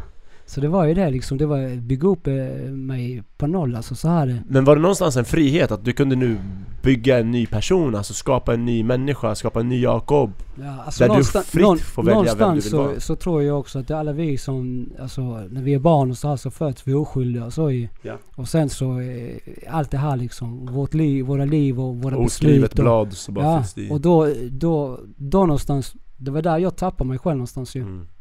Någonstans så vill jag ju säga att jag var snäll och allt det här. Jag, jag vet att jag var snäll och Ja. sådär. Men eh, jag fick med mig en massa beteende från familjemedlemmar och, och eh, miljön jag bodde i och så här. Så att, eh, och människorna jag var med. Men sen har jag ju självklart ett eget ansvar och, och absolut så har jag gjort mina egna val ju. Det har jag gjort ju. Mm. Eh, och, och sen kan man ju diskutera att vissa människor kanske har bättre val i livet eller kanske bättre förutsättningar och sånt här medan vi som kanske kommer från eh, fattigdom och, och misär får sämre liksom. Mm. Men eh, någonstans så min syster som, som var hjälten och så hon gått klarskola hon har ju skött sig medan jag och min lilla syster hamnat i fängelse och, och Mm. misär och Precis, för jag tänker, jag har alltid hört, vi pratade Mm. lite i telefon om det här exemplet att Ja. det kan finnas två syskon som kommer från samma familj Ja. där, säg att både mamman och pappan är drogmissbrukare, alkoholister Precis. Ena syskonet blir jätteduktigt och framgångsrikt Mm. eh, och lyckas bra i liksom karriären och får en utbildning, bra jobb och pengar och så vidare och den andra blir kriminell Mm. och när man frågar dem vad fick dig att ta den goda vägen säger de "Min- mina föräldrar är missbrukare, jag vill inte bli det Ja. och den andra frågar man också Vad fick dig att bli liksom missbrukare eller kriminell? Och säger de mina föräldrar är Mm. missbrukare Så att det du säger med eget ansvar, det Mm. finns ju verkligen också där någonstans bakom det Absolut, absolut. Som sagt, eh, min syster hon, hon eh, lyckades ju bra i livet och hon utbildade sig medan jag och min lilla syster vi, vi lyckades sämre. Ja, men hade ni kontakt, du och di- din äldre syster som skötte sig, liksom hjälten eller vad man ska säga Såg hon allt det här hända er och hur, hur reagerade hon på det? Tyckte hon det var jobbigt eller? Så hon var ju sund så hon eh, satte gränser ju. Hon tog avstånd? Ja, säga. alltså det var samma sak när jag kom ut från fängelse den här gången. Du vet. Jag bara... Alltså jag, jag tänkte att hon skulle godta mig så här liksom. Ja. Med öppna armar och Mm. bara min lillebror så här. Men Mm. hon var väldigt försiktig. Och jag bara, varför är hon så försiktig för? Vad, vadå? Varför är inte hon glad att jag slutar? Men, men menar jag, jag vill inte se för vad det var. Jag hade precis kommit ut i fängelse. mm. Fast jag visste ju- jag visste att jag hade varit drogfri hela tiden. Jag hade suttit i fängelse. Jag hade ändå försökt sköta mig. Jag hade ändå utbildat mig. och Jag hade ändå liksom eh, jobbat i, i program och sånt. Och jag, var, och jag visste vad jag hade gjort för val i huvudet. Jag visste det. Att jag, jag kommer inte gå tillbaka till den här, den här eh, livsstilen. Men hon visste inte det. Nej Jag hade, menar, jag har lovat saker och ting till mina familjemedlemmar flera gånger. Men det hade jag förträngt allt det här. Ja, ja. Så hon satte sunda gränser och hon sa att Ej, du får bevisa liksom. Helt rätt Medan jag var bara, vad ska jag bevisa? Du tyckte hon var elak kanske? Ja. ja. Så att, eh, och det är det liksom så att eh, jag Hon kanske har barn som hon inte vill att Ja. de ska ha en dålig, liksom fel Ja, förebild Absolut, absolut. Och, och det, det är det här inte vara medberoende. Just det, Mm. ja jag fattar. Så att, eh, och hon satte gränser och då ville jag verkligen visa. Det var ju sånt här också som motiverade mig. Och jag ska Mm. visa motsatsen. Jag ska minsann sköta mig. Jag ska till och med gå ut i TV och och radio, allting överallt. Ja, Och ja. bara liksom visa att jag inte, jag är inte den personen längre. Men Nej. jag gjorde också en geografisk flykt. Jag flyttade ju från Skåne till, eh, till eh, Södertälje. Och byggde upp mitt liv där ju. Så, här. Så att, eh, så jag gjorde geografisk flykt. Jag jobbade också i program. Och jag är tolvstegare. Jag gick på NO-möte, allt det här. Och jag, är- jag ju fortsatt gå på möten ute och jag har sponsor och allt det här. Eh, och det, det, för mig funkar det ju. Mm. Men jag, jag är också troende ju, så här. Så har du alltid varit det, eller blev du det? Jo men jag är katolik från, Mm. från eh, början ju som många lat, latinamerikaner så ju. Eh, sen har min mamma också alltid släpat med mig och Mm. bett böner för mig och, Mm. och släpat med mig som sagt till, till kyrkan och så. Och jag har ju absolut alltid, jag, jag, jag har alltid, Gud har alltid funnits där för mig och sådär. Eh, men jag har ifrågasatt han ibland och så här Mm. och var, alltså sådär. Jag tror det ingår i ens tro att ifrågasätta Ja. ibland. Men däremot så när jag satt häktad, bara Gud snälla släpp ut mig så jag ska sköta mig. I Så- så rädslor, jag miss, så jag misskötte mig Du glömde bort honom? Ja, ja, ja. Standard, standard. Släpp ut mig. Snälla gud, snälla, sen när du får som du vill, jalla, ey, vart är laddet? Man, alltså, Precis, ah, det, det hade jag glömt förträngt allt. Ja, såklart. Men eh, jag döpte mig faktiskt för ett tag sedan nu i, Hearts eh, Stockholm och så här och det var jättefint. Det var ju också eh, en vän till mig som döpte mig eh, som har barn med min syster och, och själv gjort en förändring och, och jag själv kommer från sån här, eh, den här livsstilen också. Skönt. Så jag döpte mig nu för några månader så och, eh, och det, jag behövde också det. Mm. Jag behöver alltså, jag, jag vet ju att eh, Gud han eh, verkar mitt liv och, Mm. och jag jag har inte förstått allting men när jag tittar med facit i handen så har jag förstått att Gud har alltid funnits där. Mm, mm. Alltså så. Även fast jag inte förstått och sådär. Och Nej. jag, alltså några av mina kriminella tankemönster som i drivkraft var ju alltså makt och kontroll. Mm. Eh, och och, och eh, det, det var ju alltså, jag ville kontrollera allting och jag ville ha liksom kontroll men jag hade ingen kontroll. Jag, Det är det, det var en illusion. Ja, det var det ju. Men vad ville du kontrollera? Orten, området eller? Nej alltså situationer, mig själv, allt det här liksom. Mm. Men Eh. visst alltså det här också, vi, vill, vi ville ha liksom, vi ville att folk skulle frukta oss och sådär. Just det, just Och det. vi- För det är det- det är respekt någonstans. Men det är skillnad också och eh, alltså Alltså frukta någon, den respekten för att de fruktar dig, det är inte, det är inte respekt. Medan du kanske gör något bra för eh, den respekten. Det är Ja. skillnad på den där respekten. Men okej, låt mig ställa dig en fråga Mm. nu som har med det här att göra. Mm. Om det är två pers, Ja. ena har gjort något väldigt, väldigt bra, respektabelt arbete. Ja. Jättebra, okej? Så här, man ser verkligen upp till det. Och den andra Mm. har gjort en del saker bra, Mm. en del saker mindre bra. Men man är också rädd för man vet inte vart man har den andra. Mm. Förstår du vad jag menar? Att han har gjort vissa saker bra och han har gjort andra saker mindre bra. Men ändå någonstans man ser upp till den människan Mm. Så att du har både respekt men någonstans du är lite rädd runt om den Medan den andra, det är bara respekt, det är ingen rädsla, du är bekväm runt om Ja. den Vad skulle du säga är Vem av de två är personen man respekterar mest om man ska välja en av dem? Vad- Bara spontant, vad tror du? Eller vad, vad hade, hur skulle det se ut för dig? För jag har, en poäng med det hela sen Det är du och jag. Ja, ja, ja kanske bror, ja, verkligen Jag har inte tåren här, jag vill fråga om tåren sen Nej, nej det är faktiskt ett kors. Ja det är ett kors! Är ett kors. För att jag tänkte fråga, Mm. du, du nämnde att du liksom eh, högg en Mm. kille, jag trodde det var en tår så jag försökte, är det en koppling där? Nej, nej, det, det är faktiskt ett kors och det är en påminnelse för alla människor jag har förlorat. Har dödat, nej jag ska Nej, nej, fan. Förlåt, nej det, det är bara ett, alltså, Ja. så, det är bara ett minne för alla de, en hyllning till, till alla vänner som har, har dött i den här Ja. liksom, i, i det här livsstilen och i det här misär, Just det, som sagt. just Så det. att det- Men vad tror du av de två? Vem hade man respekterat mer? Alltså egentligen så ska jag, menar, man ska inte respektera dåliga saker. Alltså så. Nej, Eh, som sagt, eh, folk är mer rädda för därför de respekterar kanske den här Ja. människan. För att, eh, sen kan man ju tycka att eh, ja, så om de har lyckats med något jättestort, eh, alltså eh, spekul... vad heter det, alltså helt fantastiskt eh, rån eller någonting så här Mm, så wow, vad, vilken grej de gjorde och sådär. för jag tänker på Putin du vet Ja, Han är ju, man är lite rädd för Putin, alltså hade han varit i min omgivning hade jag varit livrädd bror Ja, ja definitivt. Eller hur? Han är Ja. ändå mäktig men Ja. respektabel men rädd, man är rädd för han Så man har den Ja, absolut. respekten Mm. Sen kanske det finns eh, Magdalena Andersson, svensk statsminister, jag hade respekterat henne också Men det är inte riktigt samma Nej jag förstår, jag förstår vad du... Ja. Nej okej, det är ju, eh, alltså han, han är ju väldigt eh, eh, makt... Eh, Exakt, Ja. så att jag tror när det kommer Medan till hon respekt- halkade in lite på... Ja lite, jag respekterar henne, Mm. hon är statsminister ändå, hon har jobbat inom politiken och säkert gjort jättebra saker, Ja. Absolut. Men det är ändå, det, jag tror respekt, tyvärr Mm, Så när man pratar, speciellt i de kriminella kretsarna mm, Och i, i människans instinkt, jag tror det behöver finnas lite rädsla för att Mm. ha det ultimata, du vet ja, absolut. Tyvärr, absolut. det är våran instinkt liksom, Ja. vi är bara människor tänker jag Mm, Men det är så man jobbar i, i så grupperingar som är. Alltså det är därför det är bra varje gång så en, en s- grupperings namn det nämns Mm. i, i, media och sånt där ja. i, i tidningar. Vi bara ah, bra då kan vi driva in pengar liksom. Just det Alltså ja. du, då funkar det ju. Så de bär ju också ett ansvar alla de här alltså, som nämner alla dessa grupperingar. Som, Media ja. Ja media ja. De Ja. bär stort ansvar. Ja, så, så att... eh, Jag skulle säga att de till och med driver på det hela lite Ja, ja det säljer ju det säljer nummer och, och Säljer ja. pengar in Så det är det liksom. Så att eh, det är så. Man, man tycker det är bara bra. Det är marknadsföring ju.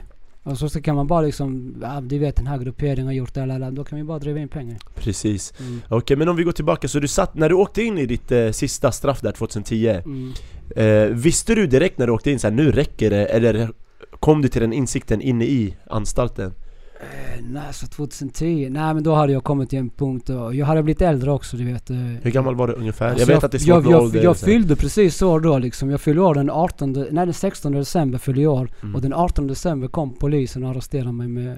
Vill du berätta om dagen de arresterade dig? Visste du att du var efterlyst nu? Nej det var ju första gången jag var efterlyst då Ah, för Okej, rånet men nu då? Du jag hade ju begått brottet Eh, nej alltså, nej alltså grejen är att eh, det, det var ju alltså, som sagt min födelsedag och det var en fest som urartade och så här och vi festade i några dagar så att eh, och det slutade i kaos liksom. Hur ut, urartade det med ja det blev, det blev ju det här, Jaså, det ja. blev ju det här eh, knivgrejen och så här så att... ah, var det på festen? Ja, där? ja alltså det, det var ju den Ah. 18 december, jag fyllde år den 16 december. Ja, Så att eh, den 18 december så kom ju polisen och arresterade mig. Eller ja den 18, ja just var det samma dag som Ja, brottet ja, begicks? ja. Ah, okej. Men visste du så här, shit nu får polisen kanske ut efter mig eller? Nej, nej jag snackade i telefon och det var en tjej som gick eh, och lämnade dörren öppen på morgonen, på morgonkvisten så här. Så då jag snackade i telefon så kom polisen med dragna vapen och arresterade mig.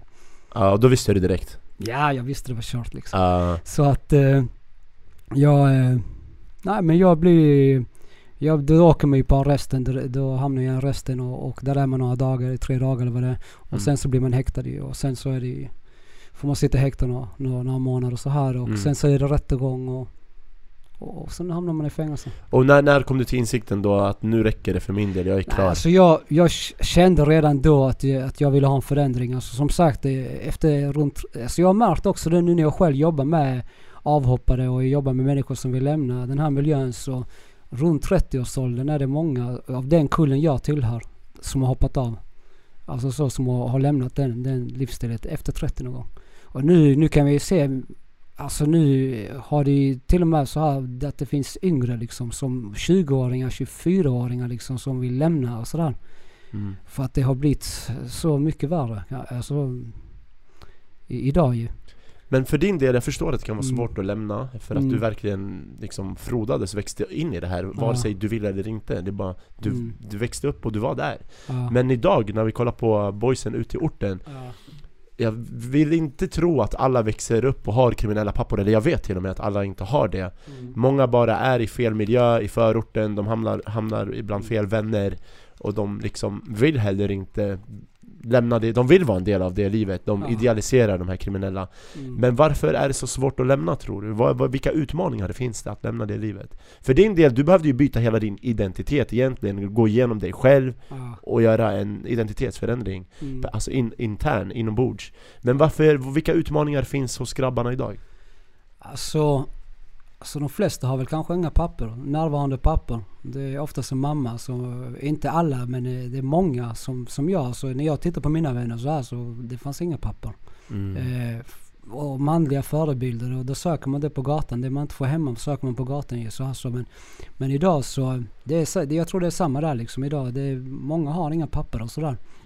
Men eh, idag så är det ju Alltså det är mycket mer vapen i omlopp. Det är väldigt eh, fokus på droger, territoriskt.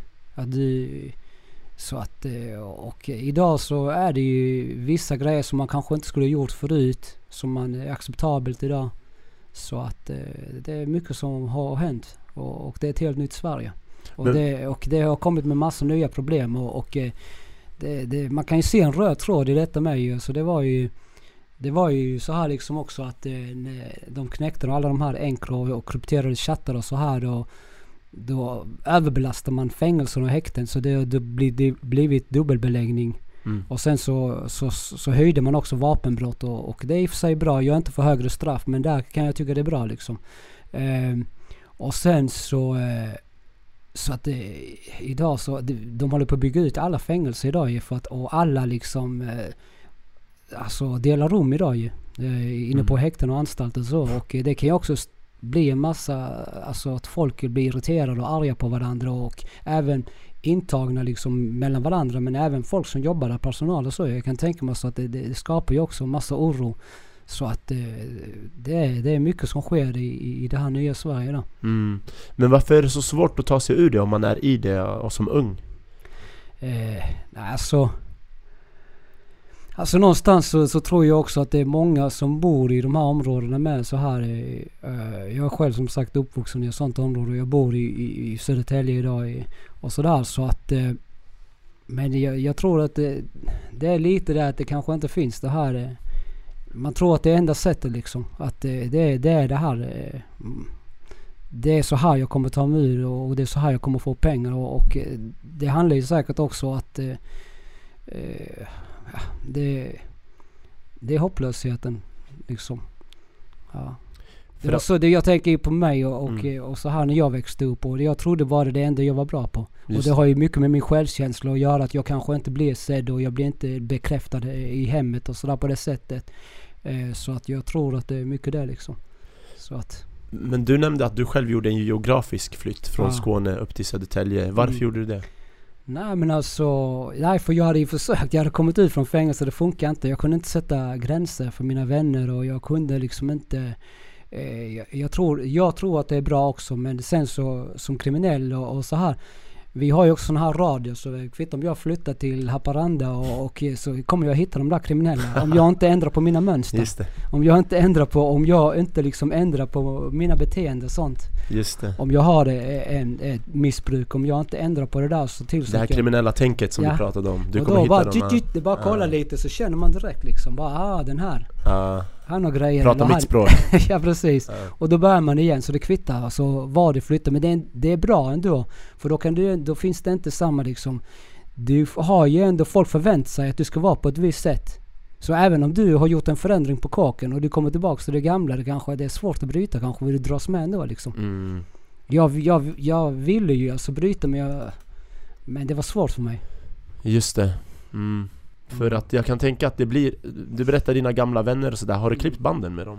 Alltså jag klippte med alla först när jag, när jag åkte i fängelse den här gången men eh, 2010 då alltså? Ja men med tiden så, så har jag ju liksom åkt tillbaks till Skåne. Så jag, jag åkte ju tillbaks. Jag har ju träffat mina gamla vänner och jag kan säga att eh, de är jätteglada idag. Alltså så, de är stolta över mig. Och Mm. Även människor som jag aldrig trodde liksom att vi skulle prata igen och så Mm. här. Har jag, har jag pratat med och försonats med. Hur känns det då? Att, de, att du ändå kan prata med dem och att de ändå accepterar att du gjorde den här uh, Ja. ombytet? Nej det är jättefint alltså. Jag har Mm. fått jättemycket kärlek och så. Och, eh, Mm. de, eh, jag, jag, jag har ju fortfarande vänner som är aktiva och så här med liksom, som är i, i grupperingar och så här liksom. Och, eh, och, men de följer mig på sociala medier och, och de skriver till mig ändå så här liksom. Mm. Och, eh, och jag vet ju någonstans kanske de också har. Jag förstår att det, det är svårt att bryta. För det är det här tillbaks. Vem är jag om jag inte är den som jag alltid har varit? Det blir en, ändå en trygghet. Absolut. Så att, eh, men jag, jag, jag tänker att de kanske har mig där för den dagen de vill bryta så kan jag hjälpa dem. Mm. Men eh, vad, vad, nu när du jobbar på Unga Kris, eh, Ja. det är ju att du, vad, vad är eran liksom verksamhet? Vad, vad är huvudfokuset för er? Nej men alltså unga KRIS det är ju ungdomar och så här och, eh, och eh, eh, det är jätteviktigt idag. Idag så har det blivit lite luddigt med ju, men på den tiden när man startade upp Unga KRIS så var det ju tänkt att det var från 13 till 25. Eh, Men idag så kan vi ju se att, eh, att det har gått ner jättemycket i ålder, de här grova brott med ju. Mm. Så att idag så är det väldigt luddigt. Innan så sa man liksom okej de grövre kriminella är de här äldre liksom och så här. Men eh, så det, det är ju förebyggande och eh, vi har jobbat med film och musik och allt det här och hitta liksom verktyg för att eh, bryta som sagt mönster och hitta en annan sysselsättning och ersätta det. Eller, eller man behöver inte ens ha liksom en kriminell bakgrund eh, om man kommer till unga kris och så här liksom. Det, man kanske bara vill vara i föreningslivet och lära sig om detta och hur Mm. det fungerar.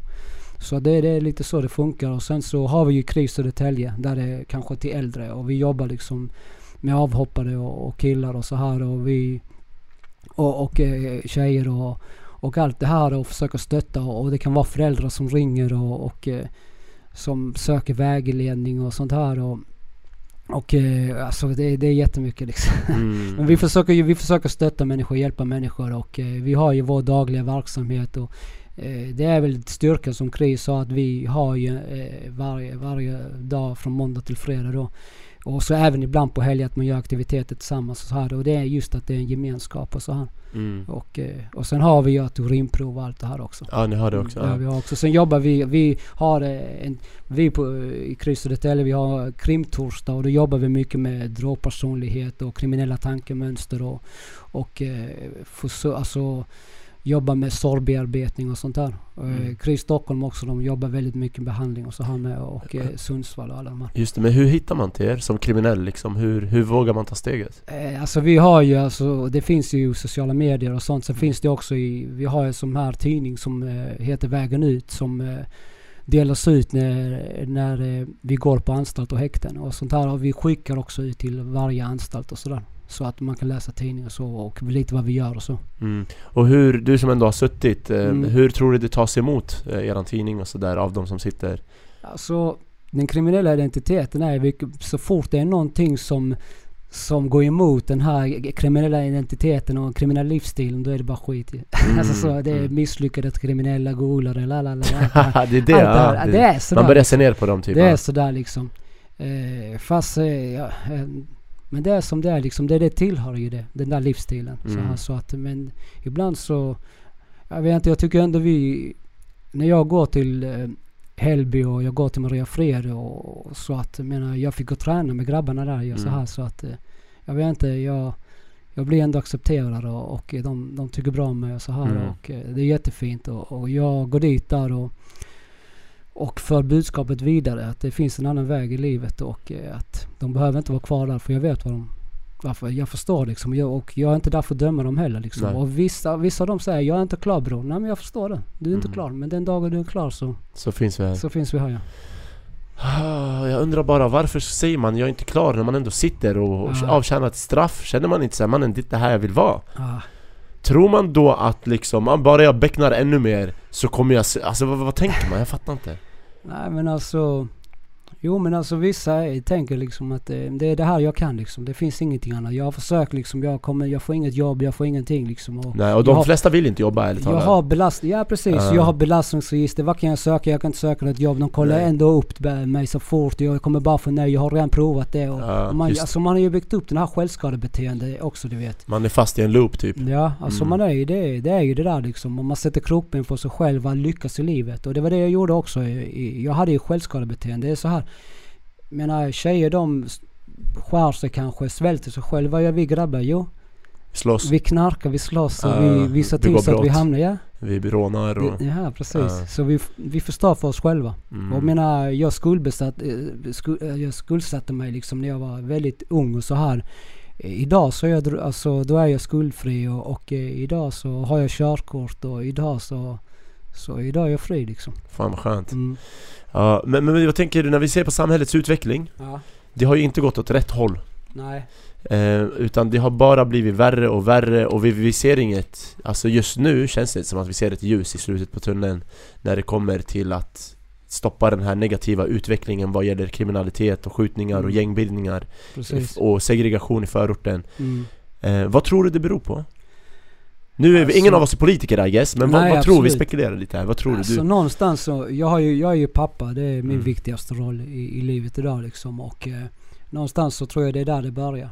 Alltså vi, vi måste liksom först och främst förändra oss själva om vi Alltså om vi är fast i de här mönstren och, och eh, sätta kroppen för oss själva och förstöra för oss själva. Se till så att vi misslyckas så, så vi där någonstans gör en förändring om vi, vi lever i det här mörkret. Så att inte vi för över det till våra barn. Jag tror det är där liksom. Och sen så självklart så ska ju man ska ju inte ta liksom eh, splittra familjer och sånt. Men ibland så är det nödvändigt också.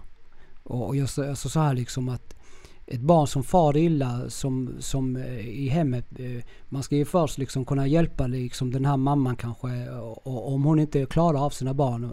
Man ska, det ska vara det sista men ibland kan det också rädda. Det har vi sett att det är barn som har råkat illa ut på grund av att de har hamnat i, i dysfunktionella familjeförhållanden.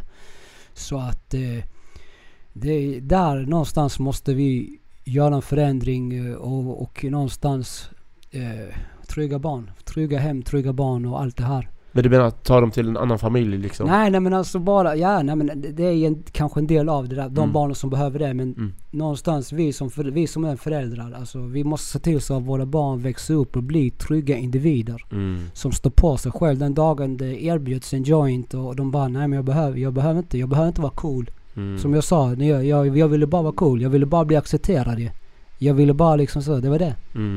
Eh, och, och, någonstans så, våra barn de säger nej, jag behöver inte vara den här coola ungen. Eller om, om det är coolt att man måste knarka.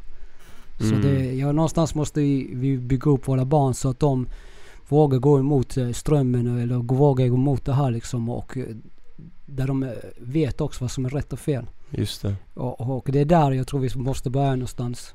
Eh, och där kan vi göra en förändring liksom i samhället också. Eh. Men ja, svårt nu ändå för att det kräver att man har en kärnfamilj. Mm. Och det är svårt för många alltså, är... Jag vet inte, alltså, jag tycker mina flickor är jättetrygga och så här fast vi bor i ett segregerat område och så mm. här så är de jättetrygga och de är absolut, jättefina absolut. och de tar för sig livet och jag mm. märker liksom hur de blommar och men lever du med en kvinna, alltså är det har du en fru? Nej, eh, du är singel? Nej jag har eh, jag är singel nu ja. så här. Jag har precis gått igenom en jobbig separation men jag tog inga återfall och Nej. hamnade Stark. inte i fängelse. Stark. Jag använde mig av mitt tolvstegsprogram och, mm. och eh, tog mig igenom och har ju min gemenskap. Så du menar även om man inte är en kärnfamilj, mm. ett hem liksom, bara att ja. pappan är närvarande, det räcker? Och mamman också någonstans, det räcker liksom? Ja alltså jag, ja. Mamma, jag och mina flickors mamma, vi, alltså vi har ju delad vårdnad och så här mm. ju. Så att, eh, nej men jag, jag, jag kan ju bara studera min familj, min lilla familj idag så här. Så jag tycker att eh, mina flickor de är jättefina och de är de är jättetrygga i sig själva. Mm. Okej, okay, så du tror att kärnfamiljen är avgörande liksom för att stoppa den här utvecklingen? Att alltså, de det, det, alltså det finns inga lätta svar nej, alltså. Hade det funnits det så, men det är en del av det alltså. Mm. Någonstans börjar vi med våra egna barn och så vi också att ta ansvar. Mm. Och sådana här som oss också liksom, som kommer från den här miljön, från eh, missbruk och som kommer från kriminalitet. Alltså att hjälp av oss liksom. Vi mm. har jättemycket information liksom. Vi, alltså så, mm. det, det och det är ju jättemånga idag som vill lämna den där miljön. De, vet, de är så fast bara. De vet inte hur de ska ta sig ur. Så vad skulle du ge den människan för tips? Eh, nej men alltså det finns ju alltså olika föreningar och för, alltså, eh, alltså avhopparverksamheter och, och, och eh, eh, Alltså jag har ju vänner som är liksom gamla kriminella så här som också har gjort en förändring och som har liksom eh, såna här som jobbar med avhoppare också idag. Ta hjälp av dem. Eh, mm. Alltså så och eh, Tror du man kan vara rädd att ta det steget för att man är rädd om vad ens omgivning ska tycka och tänka om en? Så här, de kommer tycka jag är en tönt. Ja definitivt alltså. Det, det, alltså, det ger ju ändå ringa på vattnet att man ser fler och fler som hoppar av. Nu när jag hoppade av, när jag lämnade den här miljön. Då var det ju Lea Norberg och vilka var det mer? Det var väl eh, Tok-Erik från Fryshusen och vet jag att han har återfallit och så här. Men det var ju några som hade gått före liksom. Och, Anders Adali läste jag, kommer ihåg en tidning och, och, det var ju ändå några stycken så här. Och sen så eh, Sen så har det kommit fler. Det har kommit Medi och nu har vi sett Sebbe har gjort jättefin. Mm. Eh, mina Leo och alla de här. Mm. De, Tony och, och, det är jättemånga. René och det är mm. jättemånga mm. idag som... Och det har gått bra liksom. Mm.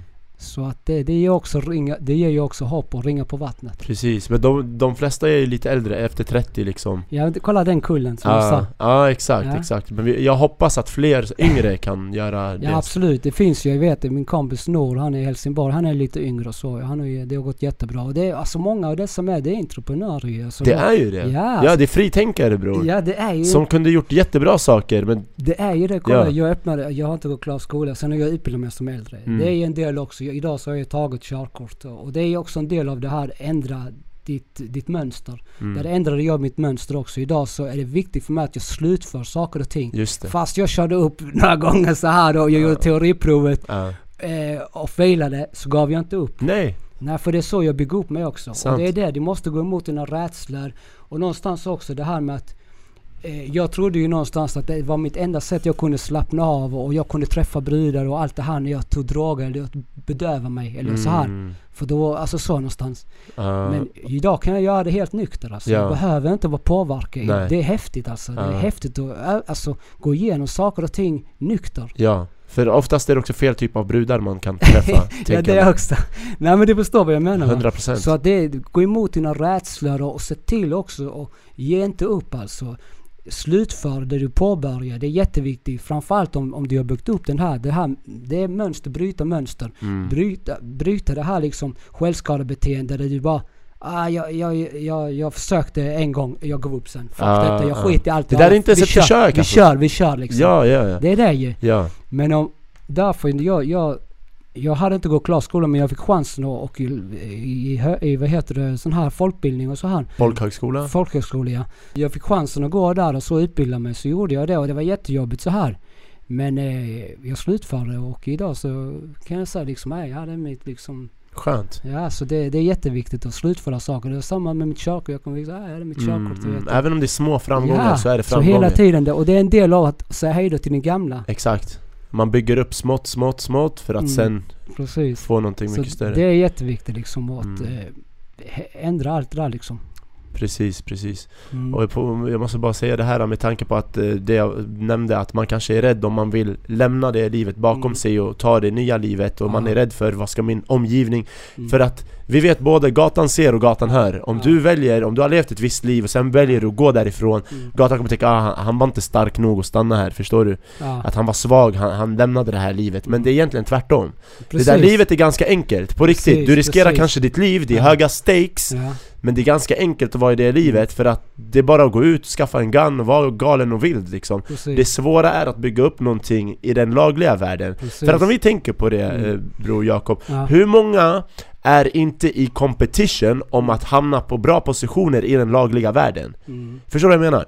Ja. Alltså vi tävlar kanske mot varandra att klättra i karriären i den lagliga världen Ja. Så som undre världen krigar om att klättra i de olagliga delarna Men om vi tar det siffra för siffra, hur många krigar i den lagliga delen? Mm. Det är jättemånga, det är hela världen alltså basically Mm. Så du har mer att competa med, det är mer du tävlar med Du tävlar om fler människor att få samma jobb Mm. Medan i den undre världen, det, det är färre du tävlar med men det är grövre brott som sker, du har grövre liksom, ditt Mm. liv kanske står på spel i vissa fall Ja. Så det, det är lite enklare när du tävlar med färre människor att klättra Ja, ja. Förstår du hur jag menar? Eller vad jag försöker måla upp här? Uff, du, du tappar mig där men jag, jag, förstår, jag förstår ungefär tror jag. Eh, Jag, men, Men, jag, eh, jag menar att det är mycket svårare för att alla satsar på den Ja. lagliga värde, Ja. vägen och då Ja. blir det svårare för att du, men jag, du, jag fattar, jag du fattar. armbågar dig med fler människor Alltså som vanlig alltså då? Ja, det är. Inte, alltså inte kriminell då liksom? Nej, bara, bara vanlig? Nej Bara absolut, vanlig. absolut. Så att det är ju absolut. svårare De att ta den vägen. Ja precis ja, Ja. och eh, samma liksom eh, att man söker samma jobb och allt det här och, och sen Exakt. handlar det mycket om din bakgrund och ditt namn och allt det här också. Det spelar också roll ju. Exakt, Så exakt att, eh, jo men absolut, det är, det är ju... Och, och vissa ser det som ah, ja, ja, vad, jag är skitdålig på matte, jag är skitdålig på detta, hur fan ska jag lyckas i Det detta? finns andra saker Ja, ja Så, så det blir ju lätt så. exakt Och... Eh, nej, Så att jag, man jag, är ingen nej, men jag tönt. förstår, förstår. Eh, nej, exakt. nej men alltså jag håller med dig. Alltså det här liksom... Alltså... Jag har ju upptäckt med så här nu när jag åkt tillbaka så till Skåne så, så har jag upptäckt att många av mina så här gamla vänner så här som har också varit kriminella så här. Mm. De är egen företagare. Ja. Och alla de här är jätteentreprenörer liksom. Exakt. Och många kriminella, så ex-kriminella har ju detta i sig. Ja. Bara, men då är vi tillbaka till det här. Varför väljer man den här, den här vägen? för de som bor kanske i de här utsatta områdena där det är segregation och fattigdom och så här. Det är ju det, någonstans kanske. Man tror inte att man är bra på någonting förutom de där grejerna. Precis. Det, det var så var för mig. Jag trodde inte jag var bra på någonting. Sen bara visade sig att jag kunde starta upp KRY Södertälje. Ja. Jag kunde vara jätteduktig i föreningslivet och jag är bra eh, att prata med avhoppare och Exakt. människor som ska lämna. eh, få- Alltså, Exakt, exakt. Så alltså, du hade bra, mycket bra saker att komma med. ja, Och sen tänker jag också att det beror på så här det är enklare att hitta han som säljer narkotika och Ja. du vet tjäna snabba pengar än Mm. att faktiskt vända sig till Skatteverket, ja. starta ett aktiebolag, Mm. skriva på alla de här 40 papperna Ja precis. Om man pallar inte bror, är jättetråkigt! Alltså det är tråkigt att göra Precis. Så det är enklare att bara vända sig till gatan, så det är ju enklare ja. liksom Jo men det, det är helt rätt. Så att man är ingen tönt eller man är ingen fegis bara för att Nej. man hoppar av eller lämnar eh, Och man kan använda det här entreprenör, entreprenöriella tänket genom att tjäna sina egna pengar på det lagliga sättet Det är lite jobbigare, ja Precis. Men det är hållbarare i längden liksom så och sen slipper du se det över axeln, du slipper gå beväpnad, du slipper gå med skyddsväst och du slipper liksom allt det här. allt Exakt, det här slipper mörker- förlora allt, vänner Allt det här mörkret som det kommer med, sitt, ligga där i isoleringscell och, och eh, kasta bort ditt liv i fängelse. Det är åren, ja. åren medan all, alla gifter sig där ute, alla skaffar barn, öppnar företag, köper hus. Ja, Du kommer ut, du kommer ut på minus, eh, ja. skulder, eh, alltså, förstår du? Minus på alla områden. ja, ja, fy fan Och eh, nej, jag hoppas verkligen vi kan göra en Mm. skillnad Jakob, har du några slutord? Vi har ändå pratat i en timme och 48 minuter om jag ser det Oj, oj, oj. 38 eller 48, jag ser inte så bra börjar Ja. börjar bli Alltså- gammal jag med man ja precis. Du- Sverige sitter Man, glasen ej, man vaknar upp en dag så plötsligt, ej vad tar alla vägen alltså? Jag ser ingenting. Ja, okej jag zoomade in med ögonen, det var 48 så jag hade Ja. det så. Ja. Det är bara du som är gammal, nej jag jag Så driver är det, så är det. Men men du är min ålder. Bror om jag ser ut sådär ja, när jag är 40, vad sa du, 58? Vad var du? Jag driver 40 plus. Ja, nej, det- nej bror, det Precis. ser bra ut. Har du Ja. några slutord Jakob? Nej men alltså. Eh, ja, men tack så mycket Karl att jag fick komma här och gästa och jag tycker det var ett schysst att bara få. Jag vet inte var vi hamnade. Jag bara flöt Mm. med du vet så här men eh, jag vet inte. Min, eh, min historia är ju där liksom att eh, det går att ändra på sitt liv och, och någonstans också det det har ju gått i, mitt har det varit mycket arv i. Absolut Mm. miljö också men det har varit mycket arv jag fick med mig från min familj och så här. Och någonstans så valde jag att göra en förändring och bryta de här mönstren så att de inte går vidare till mina barn eller våra barn. Sen har min syster också ju, det var ju en dokumentär om systern precis så här liksom och Just det, den finns på TV4 Play. Ja. Vad heter den? Kan berätta om någon vill se den? Gängkvinnor och sånt där. Ja, Just- Det just. är i alla fall Karvan som har gjort den från Göteborg och så här. Men, men i alla fall, min syster har ju också valt att göra en förändring och nu gör hon liksom, för inte vidare det här till sina barn och så här. Och min farbror faktiskt också lämnat och så här och eh, är i gatans lag och så och jätteengagerad där så att så det är det, det går att bryta mönster liksom. Man Mm. behöver liksom, det är det vi behöver göra. Vi behöver bryta de här destruktiva mönstren och de här, du behöver inte ha de här, de här bojorna liksom. Du Mm. behöver inte vara kvar i det. Nej. Jag måste innan vi avslutar fråga dig, om du inte hade valt den kriminella vägen, Mm. även om du liksom kom in i det eh, nästan Ja. utan att få välja själv. Vad, vad, tror, vad hade du velat göra istället då? Om du fick välja fritt? Alltså, jag ville bli skateproffs, jag ville bli rappare, jag ville bli skådespelare. Något artistiskt. Ja, ja okej. nej Cool. men alltså, eh, nej men idag så jag faktiskt, alltså jag lever mitt drömliv. Alltså jag hittade någonting. På jag riktigt, eller? Ja, alltså Ja. Jag, jag gör ju det. Alltså jag, jag alltså får själv alltså knipa mig ibland så här liksom. Jag, är, mina, jag har jättefina flickor och min mamma hon slipper liksom att oroa sig för mig. Hon kan, idag min mamma hon är, hon, all, allting delar hon som jag är med i och sånt här. Och hon är så Kul, stolt över kul, mig och så här. Och, och när jag åker till Skåne, det vet jag träffar folk och, och de är jätteglada. Och, alltså, jag, jag, jag, alltså jag får jättemycket kärlek och så här liksom. Och jag försöker vara ömjuk i det och jag vet liksom att eh, jag står inte över någon liksom. Och eh, jag är den jag är liksom. Och idag så tycker jag ändå visst alltså det är saker och ting jag hade vill jag klara mig så, så jag har ju förlorat många vänner och det är många jag har vilselett också i, Mm. på grund av mina val och så här som är Mm. döda idag och allt möjligt. Så att eh, idag försöker jag bara sända ut bättre energi liksom och, och eh, vara en del av en bättre samhälle Mm. faktiskt och, eh, och dela med mig av mina erfarenheter och så här med och eh, det är det liksom. Det, det, man behöver, så jag, jag, jag vet att det, att det är många som inte vill vara kvar i det här Mm. liksom. Men de vet inte hur de ska ta sig ur bara. Men det finns alltså, det finns vägar ur och eh, när ni har gjort den där förändringen så menar, eh, alltså, om folk hade sagt till mig du kommer gå i Amsterdam, du kommer... Eh, jag, jag fick eh, så här eh, berätta om mitt liv för drottning Silvia. Så jag bara, eh, okej men om jag gör det här. Eh, det enda jag vill göra är att få ta en bild med drottningen. Jag bara, Mm. ja vi löser det. Mm. Och sen så jag har en bild med drottningen sådär liksom. Fan, vad kul. Det är grymt alltså. Vart fick du berätta om ditt liv för henne någonstans? Det, det var på eh, Nalen, tror jag det heter. Just det, vad var det för sammanhang? Eh, det var Krys som fyllde 20 år och sånt Fan, där. eh, bra att hon ändå kom dit. Ja, så att... Eh, och det var det han också. Han, vad heter han från... Vad heter han nu den här från Efterlyst? Han som... Hasse Aro? Hasse Aro, han som var den här som pratade med mig. Ah. Så, här, så att, Ja, okej, han var okej. Men... så att, så men det var ju det liksom. Hade någon sagt till mig och jag har fått också vara konsult i, i, i filmer och allt möjligt och jag har fått skådespela lite här och där också. mm, mm. Och få faktiskt få betalt för att min Nice. erfarenheter med droger och vapen och så här. Det, jag hade sagt nej men det var snack, det var det jag kommer göra de där ja, grejerna. Ja, Förstår ni? ja, Så att eh, idag lever jag min dröm faktiskt. Jag har, jag har, jag, och, eh, jag vet inte, jag, det, det, jag, jag tackar Gud liksom. Och, jag, Det låter som en bra omvändning där Mm. faktiskt. Okej, eh, Jakob Fridman mina damer och herrar. Eh, följ på Instagram, då är det bara Jakob Fridman man söker på. Freiman, Freiman. Freiman, ja, så, Freiman, sorry. Ja, det är Freiman, mina, jag måste skaffa glasögon. Ja, jag följer, ja, det, ja, det är dags för fan. Det är dags. ja. Tack så mycket att du ville vara med Jakob och Tack jag hoppas mycket, du vill komma tillbaka i framtiden gång. Tack så mycket. Det var superkul att höra och Tack för att inspirerande fick komma. Tack för att fick komma. Tack själv. Så Jakob Freiman mina damer och herrar, följ på Instagram och tills nästa avsnitt så vill jag önska er eh, fortsatt trevliga dagar och ni vet själva, tumme upp, dela gärna podden till era nära och kära om ni vill det, om ni tycker om den, kommentera vad ni tycker och tänker och eh, subscriba till kanalen. Låt oss växa så kommer det bara bli mycket, mycket bättre i framtiden. Tills vidare, puss och kram på er, ha det bäst, ciao! Ciao. Kan vi heta den här?